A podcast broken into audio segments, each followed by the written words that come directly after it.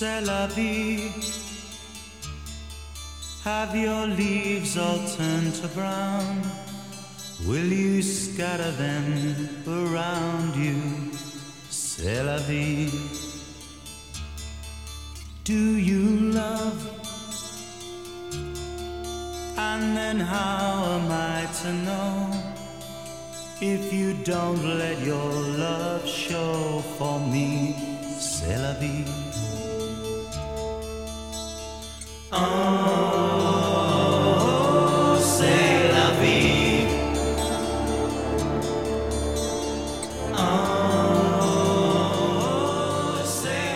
aí, Redbangers, hips, grunges, punks, góticos e pessoas de merda que escutam essa bagaça. Eu sou o Rometal, está começando agora mais um episódio do podcast de Crazy Metal Mind. Tem aqui comigo Daniel Ezerhard. pronto pra gravar, animadaço. Descobri que eu vou ficar mais um mês em quarentena. Até o final de junho eu não, não volto pra civilização. É, eu estou com saudades dos amigos, da cerveja, do- da confusão, da briga. E é isso, né? E- Desabafei. E pra falar de prog, temos aqui novamente, como sempre, Marcel Fitt. Seja muito bem-vindo de novo. Olá, ouvintes. Também enjoado da quarentena, já que estamos aproveitando esse espaço para reclamar. Tô enjoado também na quarentena. Saudade de seu saco Daniel ao vivo, beber, essas coisas tudo aí. Não aguento mais. Mas estamos aí, gravando, felizes. Não poderia ser outro convidado da Podosfera para falar de Emerson Lake and Palmer. Temos aqui Elvésio Parente, direto do Podcastinadores, pela primeira vez no Crazy Metal Mind. Seja muitíssimo bem-vindo, Elvis. Obrigado pelo convite. Eu tô aqui pra descobrir se existe algum outro fã de Emerson Lake and Palmer tão fã quanto eu. Não é uma competição, é porque eu quero saber se existe outro fã que nem eu. A gente vai dar as mãos e vai ser BFF pra sempre. Eu, eu acho que tanto assim não, não vai encontrar, não. Eu acho que não vai ter, não, cara. Eu, eu já, eu por mim, já dou o título pra ti mesmo. acho- Eu, eu também acho que não, mas vai que, né? Eu lanço aquele, aquela história do duvido. Aí você lança um duvido, aí pode aparecer outra pessoa. Ah, é, eu sou mais. Então beleza, mas não, eu não quero competir, não. Vamos lá, vamos, tro vamos trocar informações. Eu sou fã também de, de Star Wars, né? Quem ouve podcastinadores sabe que eu, é, que eu sou muito fã de Star Wars. E tem um pessoal fã Nutella que reclama, ah, porque tem muito fã e tal, e tem muita coisa. Cara, que legal quando tem muito fã, porque você consegue entrar na líder e comprar uma camisa. Você compra, consegue comprar uma camisa na Renner. Você tem filme no cinema todo ano. Aí eu, Emerson Lake Palmer ninguém conhece. As pessoas falam, eu falo, as pessoas perguntam qual a sua banda favorita? Emerson Lake Palmer, hã? É a mesma coisa quando perguntam qual é o seu nome. Eu Vécio, hã? Ninguém entende meu nome, ninguém entende minha banda favorita. Eu quero encontrar os fãs de Emerson Lake Palmer. Então agora tu Por bot- favor, botou um desafio aqui. Depois desse episódio, eu quero camisetas do Emerson Lake and Palmer na Renner. Esse é o nosso objetivo. Tamanho GGG.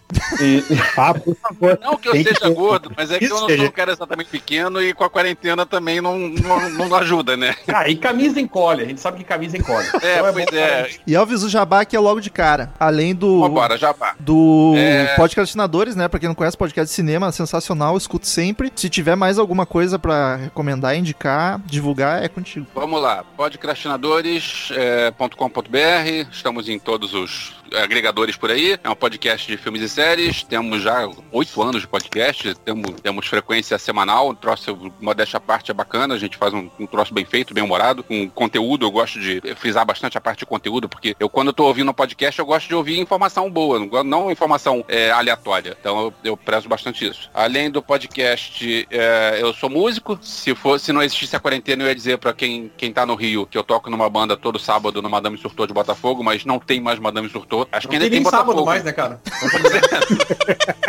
Então, quando a, quando a quarentena acabar, se tudo der certo, Perdidos na Selva continuará tocando no Madame Surtou de Botafogo e de Jacarepaguá, nas sextas-feiras, Jacarepaguá, sábado em Botafogo. Tem outra banda Elemento Surpresa, que a gente tá gravando uns vídeos, botando no YouTube. A gente gravou é, We Are The Champions do Queen, Don't Stop Believing do Journey e Every Little Thing She Does Magic do Police. E estamos é, botando os vídeos desses esquemas de cada um na sua casa, né? Cada um grava a sua parte e a gente mixa tudo e, e bota lá. É, faço meus filmes, eu tenho o canal Escaravelho Filmes no YouTube, com alguns curtas. Estou tentando é, fe- fechar um longa de terror que a gente começou a filmar em 2017. E aí de vez em quando eu leio, ah, orçamento pequeno e tal. Orçamento pequeno pra mim é, é felicidade, porque o meu orçamento é zero.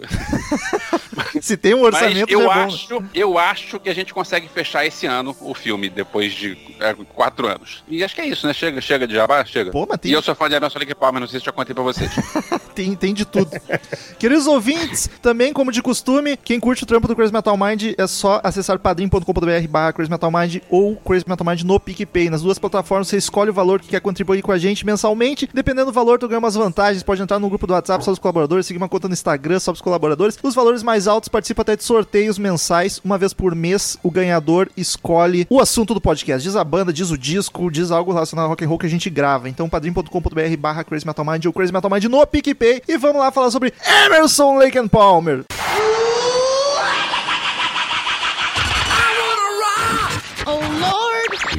666. Crazy Metal Mind.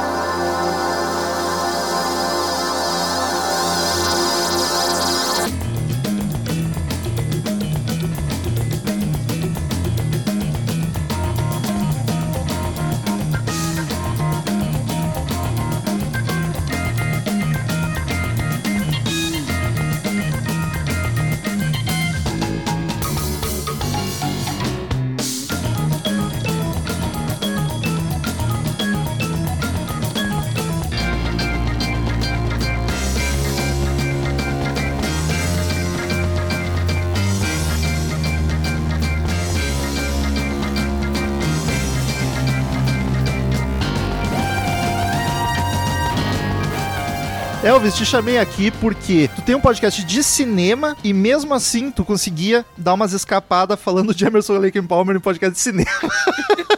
Esse é o quão fã tu é. Então eu quero saber qual a tua relação da banda. É, é a tua banda favorita de fato? Como é que rolou isso? Minha banda favorita é número um. É, vamos lá, vocês têm tempo aí? Pode ser a história longa. A pressa é tua. Bom, vamos lá. É só, só para dar alguns exemplos, mas assim, não sei se vocês vão achar que eu sou esquisito, mas é, eu, eu tenho o boné que o Kit Emerson usou no show, no último show do Rio, de no último show em São Paulo, em 93. Esse boné nunca foi lavado, agora que ele morreu, eu penso em fazer é, clones, mas eu não sei se eu. É, e eu sei que ele tem, ele, ele tem um filho chamado Aaron, porque ele é fã do Aaron Copland. Então eu tinha, é, eu, eu fui casado e eu tinha um trato com a minha, com a minha primeira esposa de que se fosse menina, ela escolhia o nome, se fosse menino, eu escolhia. E aí vieram, eu, foi só menina, não, não foi pai de menino. E aí eu separei, casei de novo. E aí é, engravidou, a minha segunda esposa engravidou de um menino. Eu pensei, oba, agora eu vou ter um filho chamado Emerson. Porque se o Emerson teve um filho chamado Aaron em homenagem ao Aaron Copland, então eu vou ter um filho chamado Emerson em homenagem ao Kit Emerson. E aí minha esposa não, que não topou, apesar de eu ter combinado isso antes de estar com ela. Eu- era, um, era um trato que já existia há muito tempo, mas ela não, não concordou. Eu fiquei bastante chateado com isso e acabou que eu tive que chamar meu filho de Eric Emerson. E aí, dois anos depois, veio outro menino e eu pensei, por que que eu espe- desperdicei? Porque eu podia ter deixado o primeiro Eric e o segundo esse Emerson. E aí eu pensei, eu cheguei a pesquisar se, se eu podia trocar o nome do filho para ter um, um chamar de Eric e outro chamar de Emerson.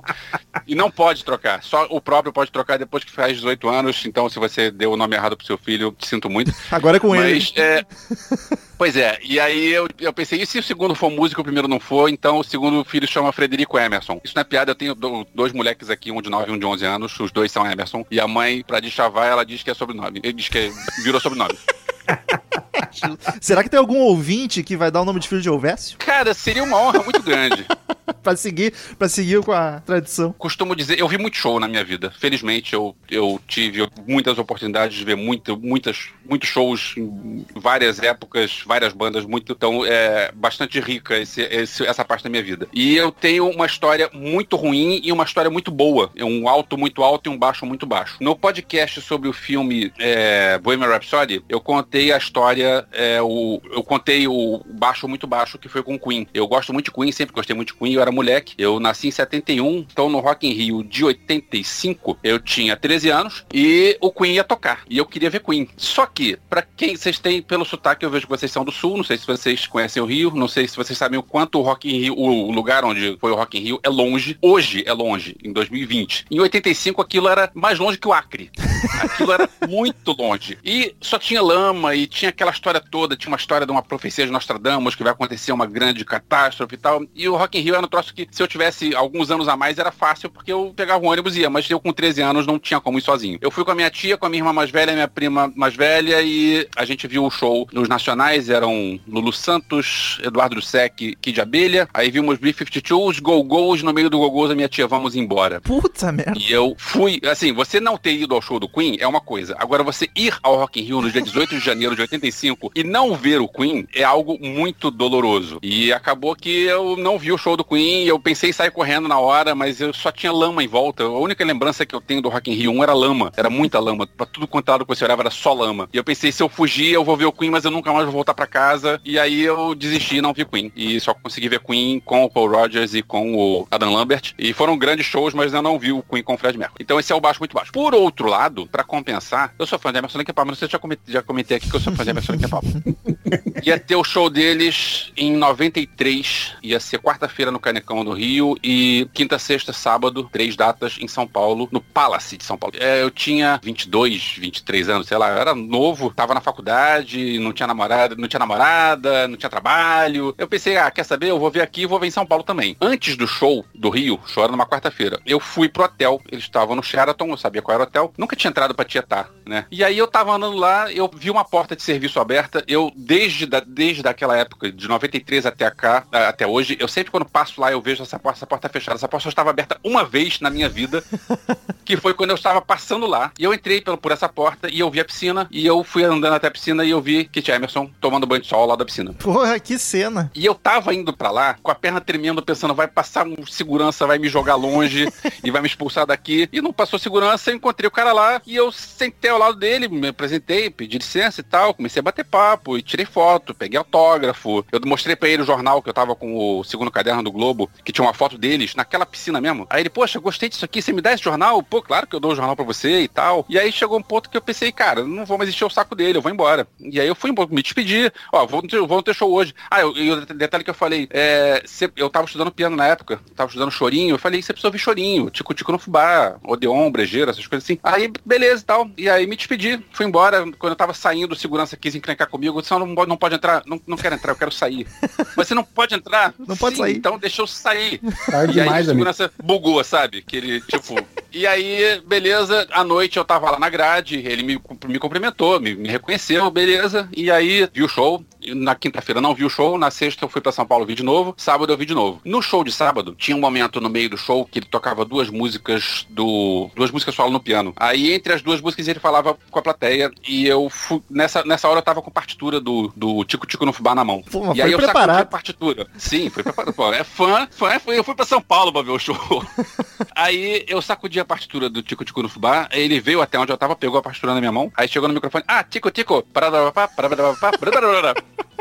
Aí eu, ah! E aí começou a tocar a música do Ginastera lá com 15 dedos na mão esquerda, fazendo aquele troço absurdo. E no meio do improviso ele toca o Tico Tico no Fubá. Que foda. E eu só pensava, eu não conheço ninguém em volta de mim. Eu não posso contar. Até aí já tava muito bom, né? Aí no fim do show, ele traz um órgão pro meio do palco. Aí ele faz aquele, porque ele tinha um teatrinho, a gente vai, vai chegar nesse ponto de- de- daqui a pouco no podcast, se vocês me deixarem falar até lá.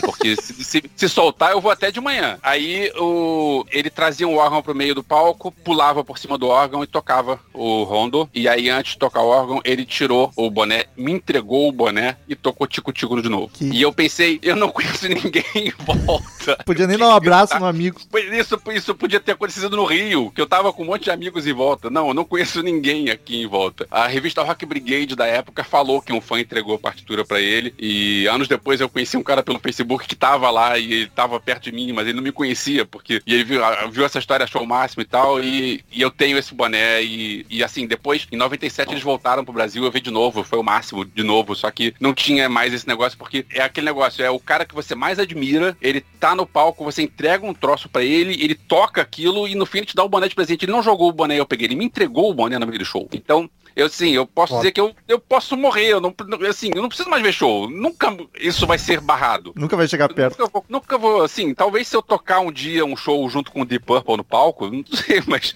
não vou conseguir barrar isso. Não, não tem como. Coitado do Don Harry, já quer puxar o tapete. Não, deixa o Don Harry. Don Harry toca pra cacete. Eu acho que a minha relação com o Emerson Lake Palmer vai ser igual a do Daniel também. Talvez o Daniel até conhecesse um pouco mais. De conhecer algumas mais clássicas e nunca ter se aprofundado. Parei pra estudar pro podcast e, caralho, que banda maravilhosa. Me apaixonei principalmente pelo Greg Lake. Cacete, é sensacional. Que voz, que homem. É isso, Daniel? Tu já, já era fã da banda? É isso aí mesmo. Eu conheço Então assim, tá bom. conheci a banda, digamos assim, eventualmente, né, de músicas é, soltas do repertório deles. Não, não, não, não, acompanha, nunca tive um disco deles. Óbvio que conhecia porque todo mundo conhece de alguma forma o outro Emerson Lake and Palmer. Né? E tu sofreu porque tu não é muito fã de prog, não. Cara, a- a- assim, ó, eu fiz uma playlistzinha marota, né? Tu viu? Boa playlist. Tem, um- é que assim, ó, tem um álbum que é, eu, eu, é difícil eu achar uma ali que eu pudesse dizer, puta, essa aqui é boa. Tem um álbum, tem um que me deixa muito, tem um álbum que me deixa muito nervoso por causa do prog. Chegaremos Mas eles têm Deus. músicas que menos prog, inclusive tem ah, no final ali da- da- dos últimos CDs dele, parecia que eles estavam fazendo música para seriado dos anos 80, né? Exatamente. E é sensacional, eu gosto, inclusive. Mas tem um álbum específico ali que é, é mais difícil de engolir por causa do prog, é uma loucura. Mas, tipo, o primeiro álbum deles tem a música belíssima que comentaremos aqui, é um destaque meu, e entre outras. Eu vou dizer que um, foi um álbum foi difícil, assim. O resto É foi. eles, eles têm muita música fácil de ouvir também. Não é. Tem, tem, pra caralho. Não é só. Eu jogo o que quiser, né? mais Só mais difícil do Daniel é o que eu mais gosto. Mas, Marcel, sabendo como tu é e como eu sou, isso é óbvio. Provavelmente é o que tu mais gosta, é o que, é o que eu A menos gente gosto. se completa, Daniel. Essa, Não, é, não, essa é Não existe a menor dúvida. Marcel, tu que é o fã de prog oficial do Crazy Metal Mind, qual era a tua relação com o Emerson Lake Palmer? Já curtia? Eu conhecia já. Sim, sim, já curtia alguma coisa, mas não, não tinha aprofundado tanto na, na discografia, principalmente pra, pro final, assim. Fiz isso mais. Eu me prendia muito nas músicas que eu já conhecia e eu ia reouvindo elas. Mas gosto bastante deles. Admiro muito. Acho que eles são pro prog em si, os caras são muito importantes, sabe? Ah, É, um, é praticamente um supergrupo, né? O próprio É um supergrupo. ah, Eu, eu, eu deixaria Não, não, praticamente. eu- eu- eu deixaria praticamente. Não, é, não, mas é questão, não é na questão de se a, se a banda é boa ou não, é o conceito Não, não, do é, grupo. é, é os é três caras pica grossa tocando junto, sabe? São, é, são pessoas que já tinham, já eram famosas por, outro, por outros trabalhos antes. Não O Keith Emerson gravou cinco discos pelo Cara, The Nice. O, o Greg Lake tava no, no King Crimson. King Crimson. Crimson tocou ano passado no Rio, no Rock in Rio, músicas que o Greg Lake gravou há 50 anos atrás. Sim, primeiro disco. Pô, na boa, é, o cara já tem uma carreira antes de chegar, é, de, de começar o Emerson Lake Palmer. É que nem o Asia, Asia também era o cara, era o John Wetton, que, que veio, acho que do King Crimson, o Steve Howe e o Geoff Downs, que eram do Yes, e o Carl Palmer, que era do Emerson Lake Palmer. O supergrupo não é questão de, da banda ser boa, uma super banda, não. É uma banda que veio de outros, de, de outros artistas já conhecidos. É, mas o meu deboche foi por não ser tão grande. Tirando o King Crimson, o resto ficou, né? Ficou no passado. Por isso que a gente Mas, não, super, cara- super grupo. Versas com relação ao Nice. O, o, o Palmer, eu concordo contigo que o que o Palmer tocou antes era Atomic Rooster, é, sei lá. Se bem que, olha só, olha só, é, teve o, o, o show do, acho que foi no penúltimo Rock in Rio, ou no último, não sei, é, o show do Alice Cooper no Rock in Foi Rio. no penúltimo. Foi, foi com a banda The Crazy World of Arthur Brown. Essa banda tinha o Carl Palmer antes. Caralho, eu não sabia que tinha tocado com o Arthur Brown. Era o Arthur Brown junto com o, o Alice Cooper. Não, não, o show sim, o show eu lembro, mas não sabia que o Palmer tinha tocado com, com o Arthur. Era Atomic Rooster e Arthur Brown, eram os artistas que ele tocou antes. Cura. Não era alguém grande, mas é, era alguém que já tinha. E o The Nice teve alguns discos. The Nice era. Ah, aliás, já, já tem espaço pra contar outra história? ou, ou tô interrompendo? Só te joga. Não, não, isso- é o seguinte, é, aliás, eu preciso avisar aqui antes. é, várias das histórias que eu vou contar aqui são histórias que me contaram. No- nos dias de hoje, que a gente tem que ter a certeza disso tudo, é, o que, que é, ou é, se, se, é, se é fake ou não, não sei. São, só que são histórias que, me, que fã passou pra fã. Então talvez tenha alguma história que eu fale que não seja exatamente verdade. Se alguém souber que alguma coisa não é verdade, por favor me avisa que eu me corrijo. Mas existe um boato aí que o Emerson Lake Palmer não ia ser Help, ia ser Help, ia ser Hendrix, Emerson, Lake Palmer. Não sei se vocês já ouviram esse Eu papo. vi isso, mas não sei. Imagina. Acho que- Desgraça que é assim, meu Deus do céu. Eu diria que não ia funcionar porque o ego do Jimi Hendrix não ia caber junto com o ego do Kit Emerson num palco. E nem sei se combina, É assim, comparando os estilos, sei lá, ia ser estranho. Aí eu acho que eu fiquei muito curioso quando eu vi isso aí, cara. Eu fiquei assim, tipo, A queria, banda- uma- eu queria entrar num universo paralelo só pra escutar um álbum. Então, vamos lá. Eu conversei, eu, eu perguntei isso para o Kit Emerson. Opa! Momento geral. Eu, porque ah, tinha isso no jornal. é, nesse jornal que eu passei pra ele, tava falando que, a- que a banda ia ser Help. Aí eu perguntei pra ele isso aqui. Essa história aqui é verdade? Aí ele falou: não, a gente nunca ia tocar com o Jimi Hendrix. A gente ia tocar com o Mitch Mitchell. O baterista do Jimi Hendrix Experience ia ser, ia ser Emerson Lake Mitchell, não ia ser Emerson Lake Palmer. Então, ah, talvez por isso, isso é uma história que o cara contou pra mim, não sei até que ponto ele tava é, contando a versão dele da história ou não, mas é, seria é, esse boato veio porque o, o Jimi Hendrix morreu e aí inventa- vieram várias histórias e tal, surgiram, de repente surgiu essa história de que talvez tivesse alguma ligação entre a banda do Jimi Hendrix e o Emerson Lake Palmer, mas seria o Mitch Mitchell, não o Jimi Hendrix. E aí, até porque Help é melhor do que Help. Ou melhor, né? Se fosse o Hendrix no fim ia ser Elf. Mas aí não pode, porque o- já tem um Elf. Já, Já- tinha um Elf, que tinha, era né? é, do, do Dio, a banda, a banda do Dio antes do Rainbow. Sim. You wanna be an angel, you wanna be a star. Wanna play some magic on my guitar. You wanna be a poet, you wanna be my string. You could be anything. Do you wanna be the lover of another? Undercover, you could even be the man on the moon. A banda foi formada em 1970 na Inglaterra e a sonoridade. A gente não precisa debater muito nessa, né? Que essa tá fácil. É o rock progressivo na sua essência. Eu só diria, cara, é normal no rock isso acontecer, no prog mais ainda, mas eu acho que eu nunca notei uma banda com tanta influência de erudito, tá ligado? É muito, cara. Tem músicas que praticamente é música clássica. Sim. Tem música que é no Works, no Works do 1, ele fez um concerto pra piano e orquestra. É, e tem muita, tem muita música erudita no meio com versão, versão deles. Muito. É muito pilha do, do Emerson, né? Provavelmente. Todos esses tecladistas aí, essas músicas eruditas. Querendo se aparecer, né? Mas, cara, eu tive a impressão, já indo pros músicos, tem uma formação é, é óbvia pelo nome da banda, Keith Emerson nos teclados, Greg Lake na guitarra, baixo vocal e Carl Pal- Palmer na bateria. Eu tenho a impressão que o Palmer e o, e o Keith Emerson eram os, os malucaço, erudito, técnica. E o Greg Lake tinha um pezinho no pop, tá ligado?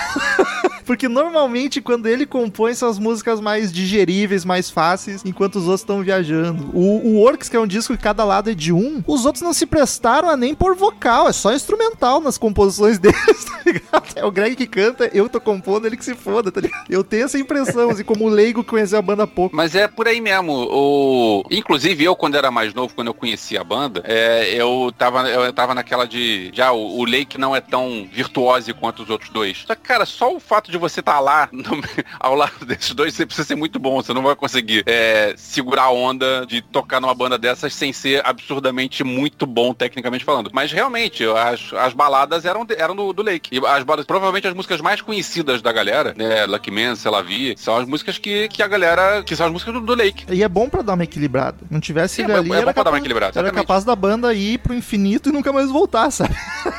Talvez não, nem fosse tão famosa por causa disso. É, de repente, talvez. é, olha só, vou, vou viajar aqui, tá? Eu- uma ideia que surgiu agora. De repente ia virar um, um caminho tipo King Crimson, que é um troço mais técnico, mais maluco e menos, é, menos digerível. É, o, di- o disco do King Crimson mais comercial ainda ficou o primeiro, né? Depois Pois é, eu vi, o, eu vi o show deles agora no Rock in Rio e eu achei aquilo máximo porque foi uma hora só. Porque se fosse um show maior ia cansar, porque chega um ponto que, que cansa aquilo. É, é muita nota, é muita, muita técnica e que, pô, bacana você ver isso tudo, mas ah, chega, já foi, né? É, É, bacana ter o, ter o lado, o lado só canção do, do Lake. Eu, eu curto prog, não tanto quanto o Marcel e o Elvis, mas assim, nada no mundo me convence que precise de três baterias.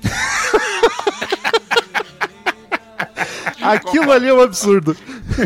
O- eu, é, eu curto prog, porque afinal minha banda favorita é prog, mas eu não, não, curto tanto assim. Eu já curti mais. Quando eu era mais novo, eu curtia mais. Hoje em dia eu sou. Eu prefiro ouvir rock and roll do que, do que ouvir prog. Tipo, eu continuo fã de Emerson Lake Palmer, de Triunvirat, de Yes, de Rick Wakeman. É, continuo fã de tudo que eu ouvia na época, mas tipo, ah, ouve esse, pro, esse progressivo italiano novo aqui. Hum, não, sabe? Então, bota, bota um Deep Purplezinho, bota um, um Led Zeppelinzinho melhor, sabe? Mas, ok. Mas eu, eu, eu, eu não posso falar mal de prog, né? A gente tá falando de, de Emerson Lake Palmer. Deixa quieto, deixa quieto. Dos músicos da banda, quem que se destaca mais pra vocês? Quem que chama mais atenção? Não, não precisa ser o mais técnico, mais foda, mas qual que toca mais no coraçãozinho? O Elvis eu chuto que seja o Emerson, né? Acho que ficou claro por causa do nome dos filhos. Ah, ah, eu tenho, eu, eu, eu acho que sim. Eu, Eu também que acho que sim. Chutaria, eu chutaria que sim. Elvis nos ajuda aqui. No- nós aqui Hum. somos todos fãs de música e de rock principalmente, mas ninguém toca nada, ninguém sabe do que tá falando. Tu que é. É tudo uns analfabeto musical. Tu que é músico, por que que esses caras são tão foda? Em especial o Emerson, assim, claro, não vai dar uma aula sobre teclado aqui, mas o falando pro, pra leigos, o que que ele tem de tão incrível, além do que é óbvio de ouvir, o feeling, o sentimento das músicas? Tem certos caras na música, é, ali sim, não é só na música, mas assim, na arte, de um modo geral, tem certos caras que se destacam, que são um degrau acima dos outros, tá? É, eu lembro que eu, vi- ouvi uma gravação do Oscar Peterson com o Kit Emerson, que é tipo assim, o Oscar Peterson é o cara do jazz, do piano do jazz. Talvez, não, não sei se, eu não entendo muito de jazz, mas eu não sei se tem algum pianista de jazz maior do que o Oscar Peterson. E aí você pega assim, o cara que foi o maior do progressivo, junto com o cara que foi o maior do jazz, do jazz sabe? Então, é, o negócio do Emerson é que ele era um cara tecnicamente absurdo, absurdo o que o cara fazia. Eu vejo vídeos do cara e eu não consigo entender aquilo. É, a parte técnica é um troço absurdo. E não só a técnica é um absurdo, porque aí você pensa assim, técnica é bacana ver, eu curto ver, mas chega uma hora que cansa, porque aí vira um troço de circo, porque você se pratica muito, você consegue chegar numa velocidade. Então, olha, eu vou falar mal agora, mas eu não vou, não quero, não quero criar haters não, mas tipo, Malmsteen. sei lá, não, não, Malmsteen. Ok, Malmsteen. Eu, vi- eu vi um show do Malmsteen que na- no disco dele tem nota pra cacete. No show tem o dobro, o triplo da quantidade de notas. Aí o cara pararararara,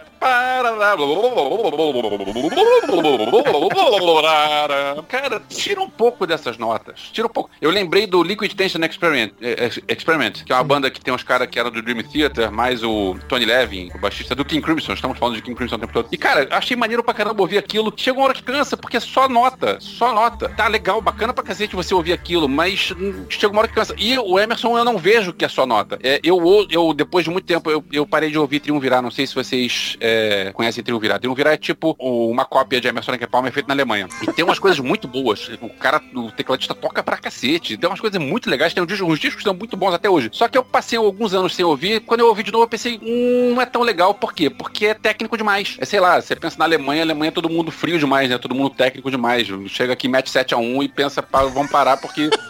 Já, já deu, não precisa meter oito gols, porque podiam ter feito isso. Aí é, é técnico demais. Não sei se é porque eu sou fã, mas eu não vejo o, o Emerson Lake Palmer tão técnico assim, quer dizer, tão só técnico, porque consegue equilibrar com o lado, lado da música. Eu concordo, eu concordo. Eu acho que. E aí você pega um cara que nem o Emerson, que era um absurdo tocando, um absurdo, absurdo. Tecnicamente não tem o que questionar. É assim, é o Neil Peart na- da bateria, é o Kit Emerson no, no teclado. Não, não tem o que questionar. E aí você pega isso, e você bota umas músicas que são boas pra cacete, aí o baterista, que era um moleque na época começou a tocar com eles, que tocava também o absurdo, e aí bota um cara lá pra tocar e cantar e, e complementar o resto, cara, é uma banda que perto da perfeição. E- Agora foi, fã, foi, foi muito fã. Mas eu concordo, eu acho que das bandas de prog, talvez, eh, eu acho que é das mais acessíveis pra ouvir, sabe? Pra quem não é fãzão de prog. Talvez perca pro Pink Floyd, mas eu nem acho Pink Floyd tão prog assim, é muito mais Mas é psicodélico. muito prog- Pois é, mas É. psicodélico. Mas eu, eu acho eles muito acessíveis. Tá, não vou passar pano também, não. Tem umas maluquices aqui foda até, umas loucuras. Mas no geral, quase todo disco tem músicas tranquilíssimas, belíssimas baladas, sabe? As músicas mais comerciais. Música tem uma de 20 minutos por álbum quase. Mas sempre tem um lado do disco muito acessível e tranquilo de ouvir. E não deve nem ser fácil tu dosar isso, né? Quando tu é um cara muito técnico e tu consegue fazer muita coisa, deve ser difícil dar espaço pra trás. A gente elogia muito o Mr. Big por isso, que era os caras absurdos e conseguiam fazer hard rock, tá ligado? Um gênero simples. Pois é, eu lembro que uma vez eu tava tocando na minha banda e a gente pegou um músico sub pra tocar e o cara toca pra cacete. Só que o cara queria botar nota em todos os buracos da música. Sabe que você fazer um show de três horas, saindo dois sets de uma hora e meia cada um, que a cada buraco pra respirar, cada pausa, cada trechinho, ah, tem um solo, um pedaço de uma frase que um outro músico toca, o cara vai e toca junto e tal. Cara, chega, calma,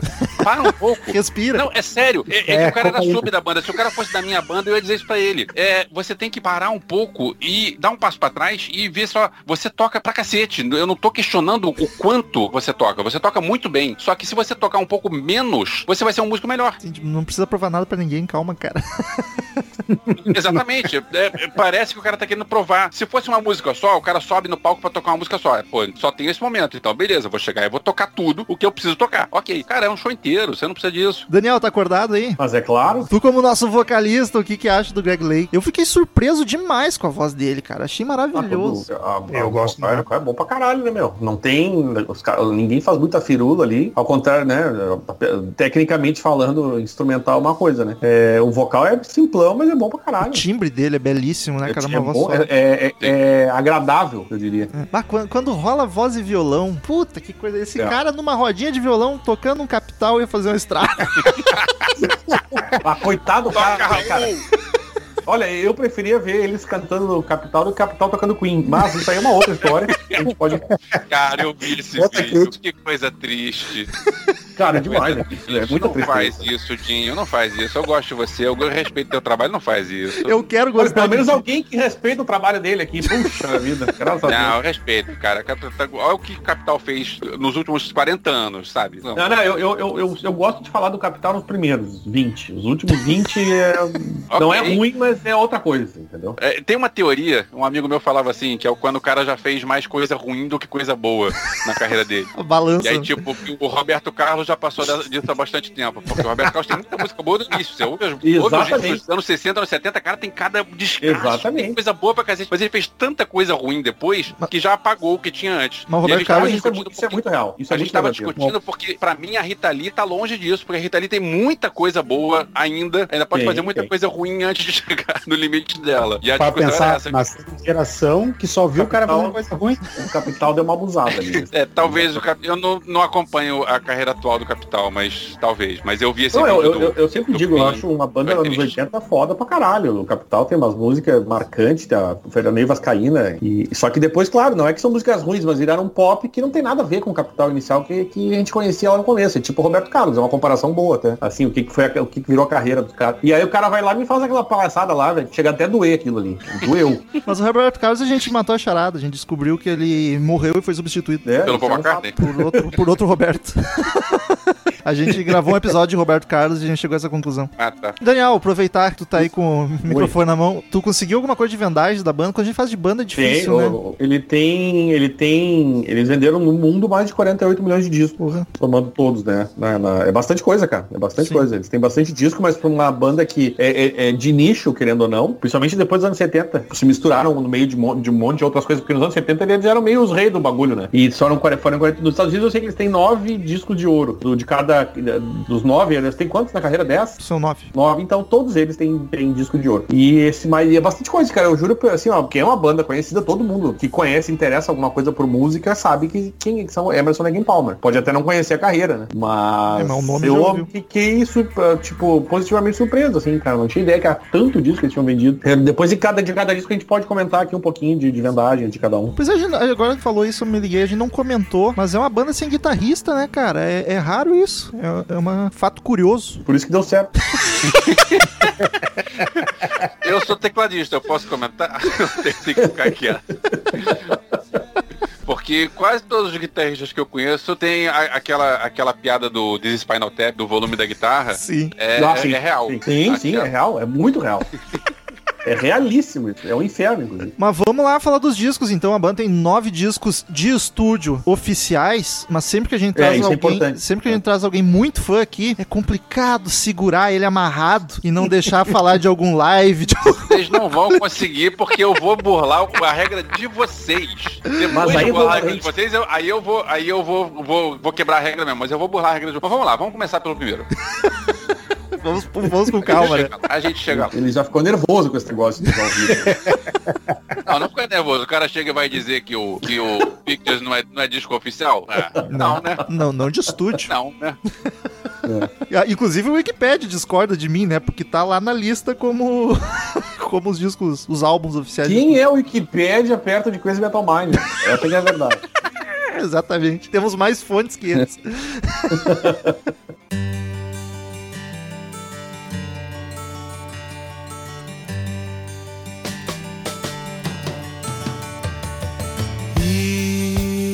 had white horses and ladies by the score, all dressed in satin and waiting by the door.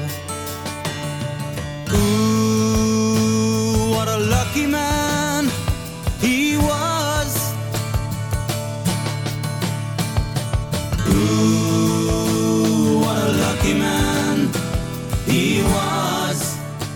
Primeiro disco sai em 1970, homônimo Emerson Lake and Palmer. E eu já vou começar dizendo que é um dos mais difíceis, hein?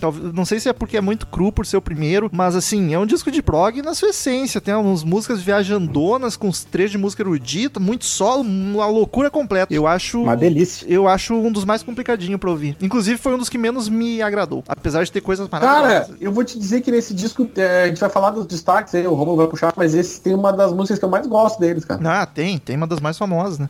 Belíssima, belíssima. E, aliás, esse disco, cara, é aquele que levou eles ao sucesso por causa do show, daquele citado já várias vezes, né? Festival, o Isle of Wight Festival, o Witt, eu não sei se é White ou Witt fala. Eu mas, acho que é. White. É, eu falo Isle of, Isle of Wight Festival. Tocou Doors, tocou Jimmy Hendrix, tocou uma cacetada de gente. E aqui é que eles deram sucessão, né, neles, esse festivalzinho, hein? Aliás, Ou seja, os caras, o, o show de estreia dos caras foi num, num festival grande já. É- Sim, com um monte era de gente supergrupo. foda. Era supergrupo já, Exata- viu? Exatamente. Não, é, é- é por isso que talvez tenham tocado no festival. Quer dizer, com certeza. Já tinha uns contatos. Elvis, duas coisinhas. Quando chegar no teu disco favorito, por favor, diga qual é. Segundo, a gente tem uma tradição aqui no Crazy Metal Mind de eleger qual disco é o Dark Side of the Moon da banda. Que não necessariamente é, o, Tá virado. é não só o mais popular ou o, o mais clássico, mas aquele disco que foi o ponto de virada pra banda explodir de fato. Já foi logo o primeiro ou chegaremos lá ainda? Eu acho que é esse, né? Eu acho que é esse, não é? O... Eu acho que não. Tá, Eu então vamos diria- deixar com Tá. o fã. O fã que decide isso aí, porque eu não sei mais, não.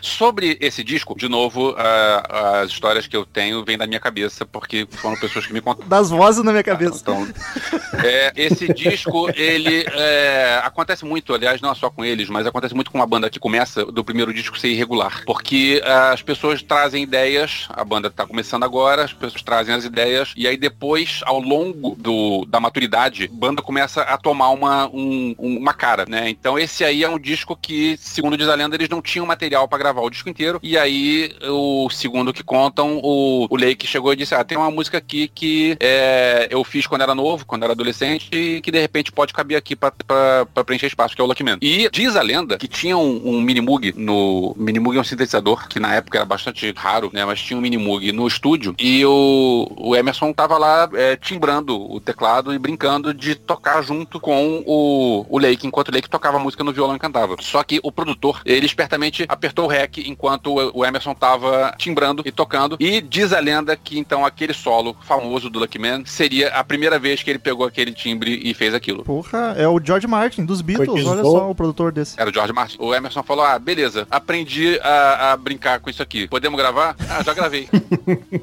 Isso, é- isso é outra coisa que a gente não comentou, né? Mas o, a banda, principalmente o, o Emerson, eles eram muito tecnológicos. o cara tava sempre à frente do tempo, né? Em equipamento e experimentação. E é, o como o cara, ele toca. Aliás, isso é um negócio que, que já veio da época do Nice, talvez por causa disso tenham comparado ele com o Jimi Hendrix. Ele tinha um negócio de destruir órgãos ao vivo. É, o Nice, Essa frase um fora de contexto. É um terror isso aí. Deu, até doeu aqui um pouco. Ele enfiava, então vai doer mais ainda, porque ele enfiava facas no órgão. Que horror. Que- caralho. Ele tinha umas adagas que ele enfiava e ele continuava tocando. Olha só, mais duplo sentido ainda.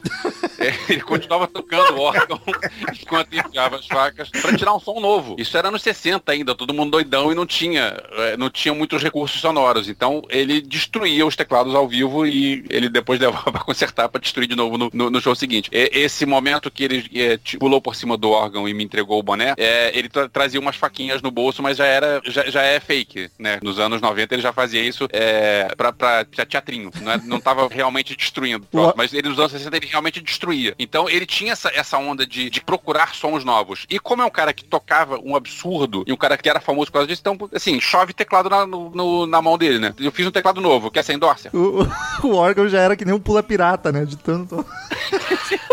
Tão esfaqueado. É porque é o famoso o órgão, o órgão do, do Emerson Lake Palmer que já vinha com os buraquinhos mesmo, né? Era só encostar Porra, se fosse o Kiss, com certeza teria esse brinquedo. Com Claro certeza. A cada facada ele anotava do lado, aqui faz tal efeito. Olha aí a dica pros fabricantes que não pensaram nisso, ó. Pô, perdendo dinheiro aí, pequenininho. Mas eu. eu- Aliás, disco como, só rapidinho aqui, muito bem avaliado pela crítica. Quatro, o nosso querido All Music, que a gente gosta tá muito aqui, meteu quatro estrelinhas e meio pra esse álbum aí. Acho justíssimo, né, inclusive. E não, eu não tenho as vendagens deste álbum aqui, meus queridos. Mas a- o single, que é a minha música favorita, e vocês vão falar daqui a pouco, provavelmente, é, foi o que mais vendeu, ficou, entrou nas paradas da Billboard lá. Lucky Man, não precisa fazer e, suspense. e no, e no Reino Unido eles estavam. Chegou esse álbum, chegou em quarto lugar, quarto lugar nas paradas, uma banda que ninguém conhecia até então, né? A banda em si, Sim. com os três juntos. É, pôr, pôr o sobrenome deles ajuda, né? É, sem, sem dúvida. E ainda tem essa música belíssima. É, ele- ele- Eu vou dizer, foda-se, eu Just vou dizer. take a Eu. Ah, não, é outra. É, eu tô ansioso. Por favor, cara. É Lucky Man, música maravilhosa, que música linda. Ontem eu tava ouvindo ela, eu, eu, porque eu tinha- já tinha ouvido o disco há duas, três semanas atrás, né? Ah, ouvido a, a, a discografia ali, o, o meus, os meus alfarrábios ali que eu anotei e peguei. E, cara, eu comecei a tocar essa música e a Cris, ah, pra quem não sabe, minha esposa, ela disse, que música boa é essa? Ah, minha filha. É Lake and Palmer, Man. Ela é, Sensacional. ela, ela é lindíssima, comercial, violão, vocal suave, bonito, baita som, cara. A música é grandiosa e o refrão já E essa, cara, é aquela que fica na mente do cara. É aquela que fica tocando, é aquela que pega, o chicletão. É impressionante, cara. Sim, total. Eu arranjei um timbre pra tocar isso aí, mas eu não, tô- não, não tirei solo não, pra fazer... Olha isso. Quem sabe faz ao vivo, bicho! 8h40! Tá, chega. Mas assim, é onde, apesar, eu destaco também a Knife Ô, Edge. essa foi boa. Nossa, adorei. cara. A Knife Edge, eu acho o vocal muito massa. Só que eu assim- acho o iPad boa pra cacete. Mas apesar de ter essas duas que eu amei demais, eu não acho um disco bom pra começar a ouvir a banda, sabe? Eu não, recomeça, não recomendaria pra um iniciante. O Polêmico. disco é irregular. É assim, é, o disco tem seus, bons, tem seus bons momentos, mas é irregular. Não é o pior disco deles. Mas será que, mas será que isso não ajudaria, tipo, alguém pegar algo que chama mais atenção dentro da banda? Porque, tipo, é- essa questão de ser irregular, eu acho muito válida pra esse primeiro álbum, que tu vê muito o que, que eles são capazes de fazer. Que nem foi comentado antes, tipo, eles não são só virtuosidade, sabe? Eu acho que as composições das músicas estão muito boas e por mais que dá essa variada, eu acho todas muito boas, sabe? Até porque, né, Marcel, se fosse fazer todo, todo- seis Lucky Man, ia ficar um saco, né? Sim, exa- exatamente, exatamente. Teve que Mas fizeram. né? acontece com eles, mas tem bandas que acontecem. Tem, tem, tem bandas que acontece, não é pouco. Não disse quais, né?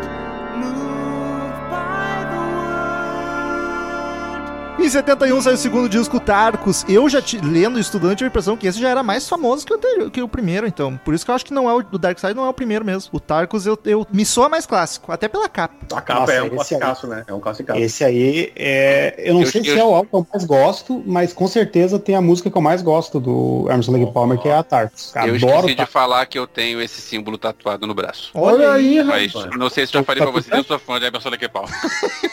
Eu- agora eu tô acreditando. Agora eu tô, O Tatu Tank? Eu tenho, não é o Tatu. Tank, na verdade não é, não é exatamente esse disco, não é o Tatu Tank, é o Manticore, que é o, um dos bichos que o Tatu Tank enfrenta no meio da música Tem e todo que um depois lore. virou, virou o, o símbolo do, da gravadora deles, o Manticore. Porra, cara, se tu tivesse tatuado isso, ia ser bom, porque tu ia ter tatuado, entendeu? Puxa vida. Eu tinha achado tão bom isso. Mas vamos lá. Imagina o cara chega no Sempre tatuador, vamos fazer uma tatu aí. Aí eu quero fazer o quê? Uma tatuagem? Não, tatu, isso aí? Cara, Ah, eu sei, vou te falar que um amigo meu Ah, fez tatu? isso e não só ele tatuou um tatu, como ele no, é, no- na parte, no, no- como é que eu vou descrever? No fim das costas, é, assim, perto da calça, ele tatuou um cofrinho. Ah, não. Olha. Já veio pronto, né? É, agora vamos lá, vamos falar de Tarcos, vamos falar de Tarcos. Eu posso ser um pouquinho chato, um pouquinho técnico. O, Cara, Dan- o e Daniel é- é chato há nove anos, relaxa. Tudo sem um E- E eu não episódio. sou chato porque eu sou técnico. E não é Eu sou técnico. chato- É, eu sou chato porque eu sou chato Não é sou técnico. Aí ele só é chato e a gente não ganha nada.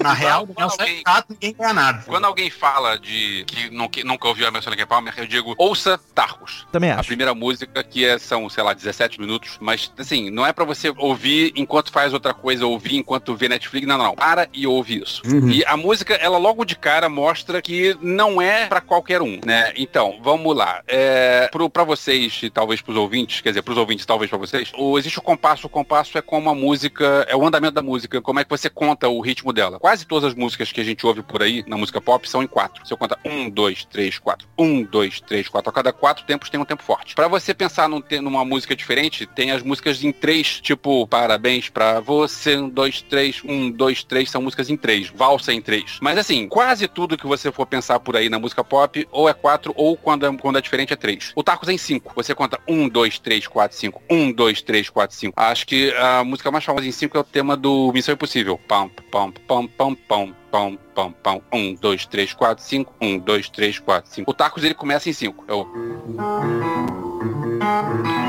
e não só em cinco, como a harmonia da música, a, a música que a gente ouve por aí, os acordes, eles são, são compostos de terça. Você tem a, a, a tônica, segunda, terça, quarta, quinta. Então você tem a terça maior e depois uma terça menor, que aí você faz a- o acorde maior, ou a terça menor e depois a terça maior, aqui você faz o acorde menor e sempre em terças. E quando você tem uma quarta, é uma dissonância que você pede para resolver. Tipo, você tá, tá tocando assim, o... É você, so was a young boy, I played the silver bomb. Tá tudo fora do tom, desculpa, não sou cantor.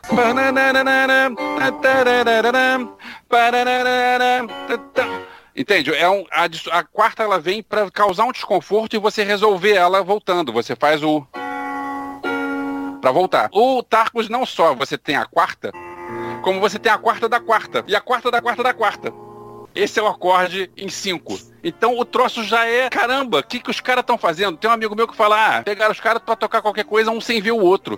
Olha só, para e ouve. Isso é genial, o que os caras fizeram é genial, mas realmente não é pra qualquer um. Mas eu digo, vai ouvir Tarcos, porque se o cara não conseguir ouvir o Tarcos, então nem, nem adianta querer ouvir o resto. E chega de papo técnico e Eu quero dizer que o, o, o Crazy Metal Mind tem 9 anos, 460 episódios. Esse último um minuto foi mais informativo do que toda a história do podcast. Não se acostumem, ouvintes. Não é todo dia. Ainda não falamos a palavra tecladeira, tá? É verdade, caralho, como assim? Olha aí. Olha aí. Mas podemos falar assim, ó, esse, essa música tem uma tecladeira aqui, ó. É, Já estragou. O Elvis, a gente foi criticado uma vez porque a gente usa termos chulos como tecladeira. E que a gente bebe enquanto grava. São duas críticas muito graves. Eu não sei o que é uma tecladeira e não acho nada de errado em beber. então, Tecladeira é um teclado muito foda. Olha a tecladeira do cara. É, tipo, olha, olha a tecladeira que tem esse álbum, entendeu? É isso, basicamente é isso.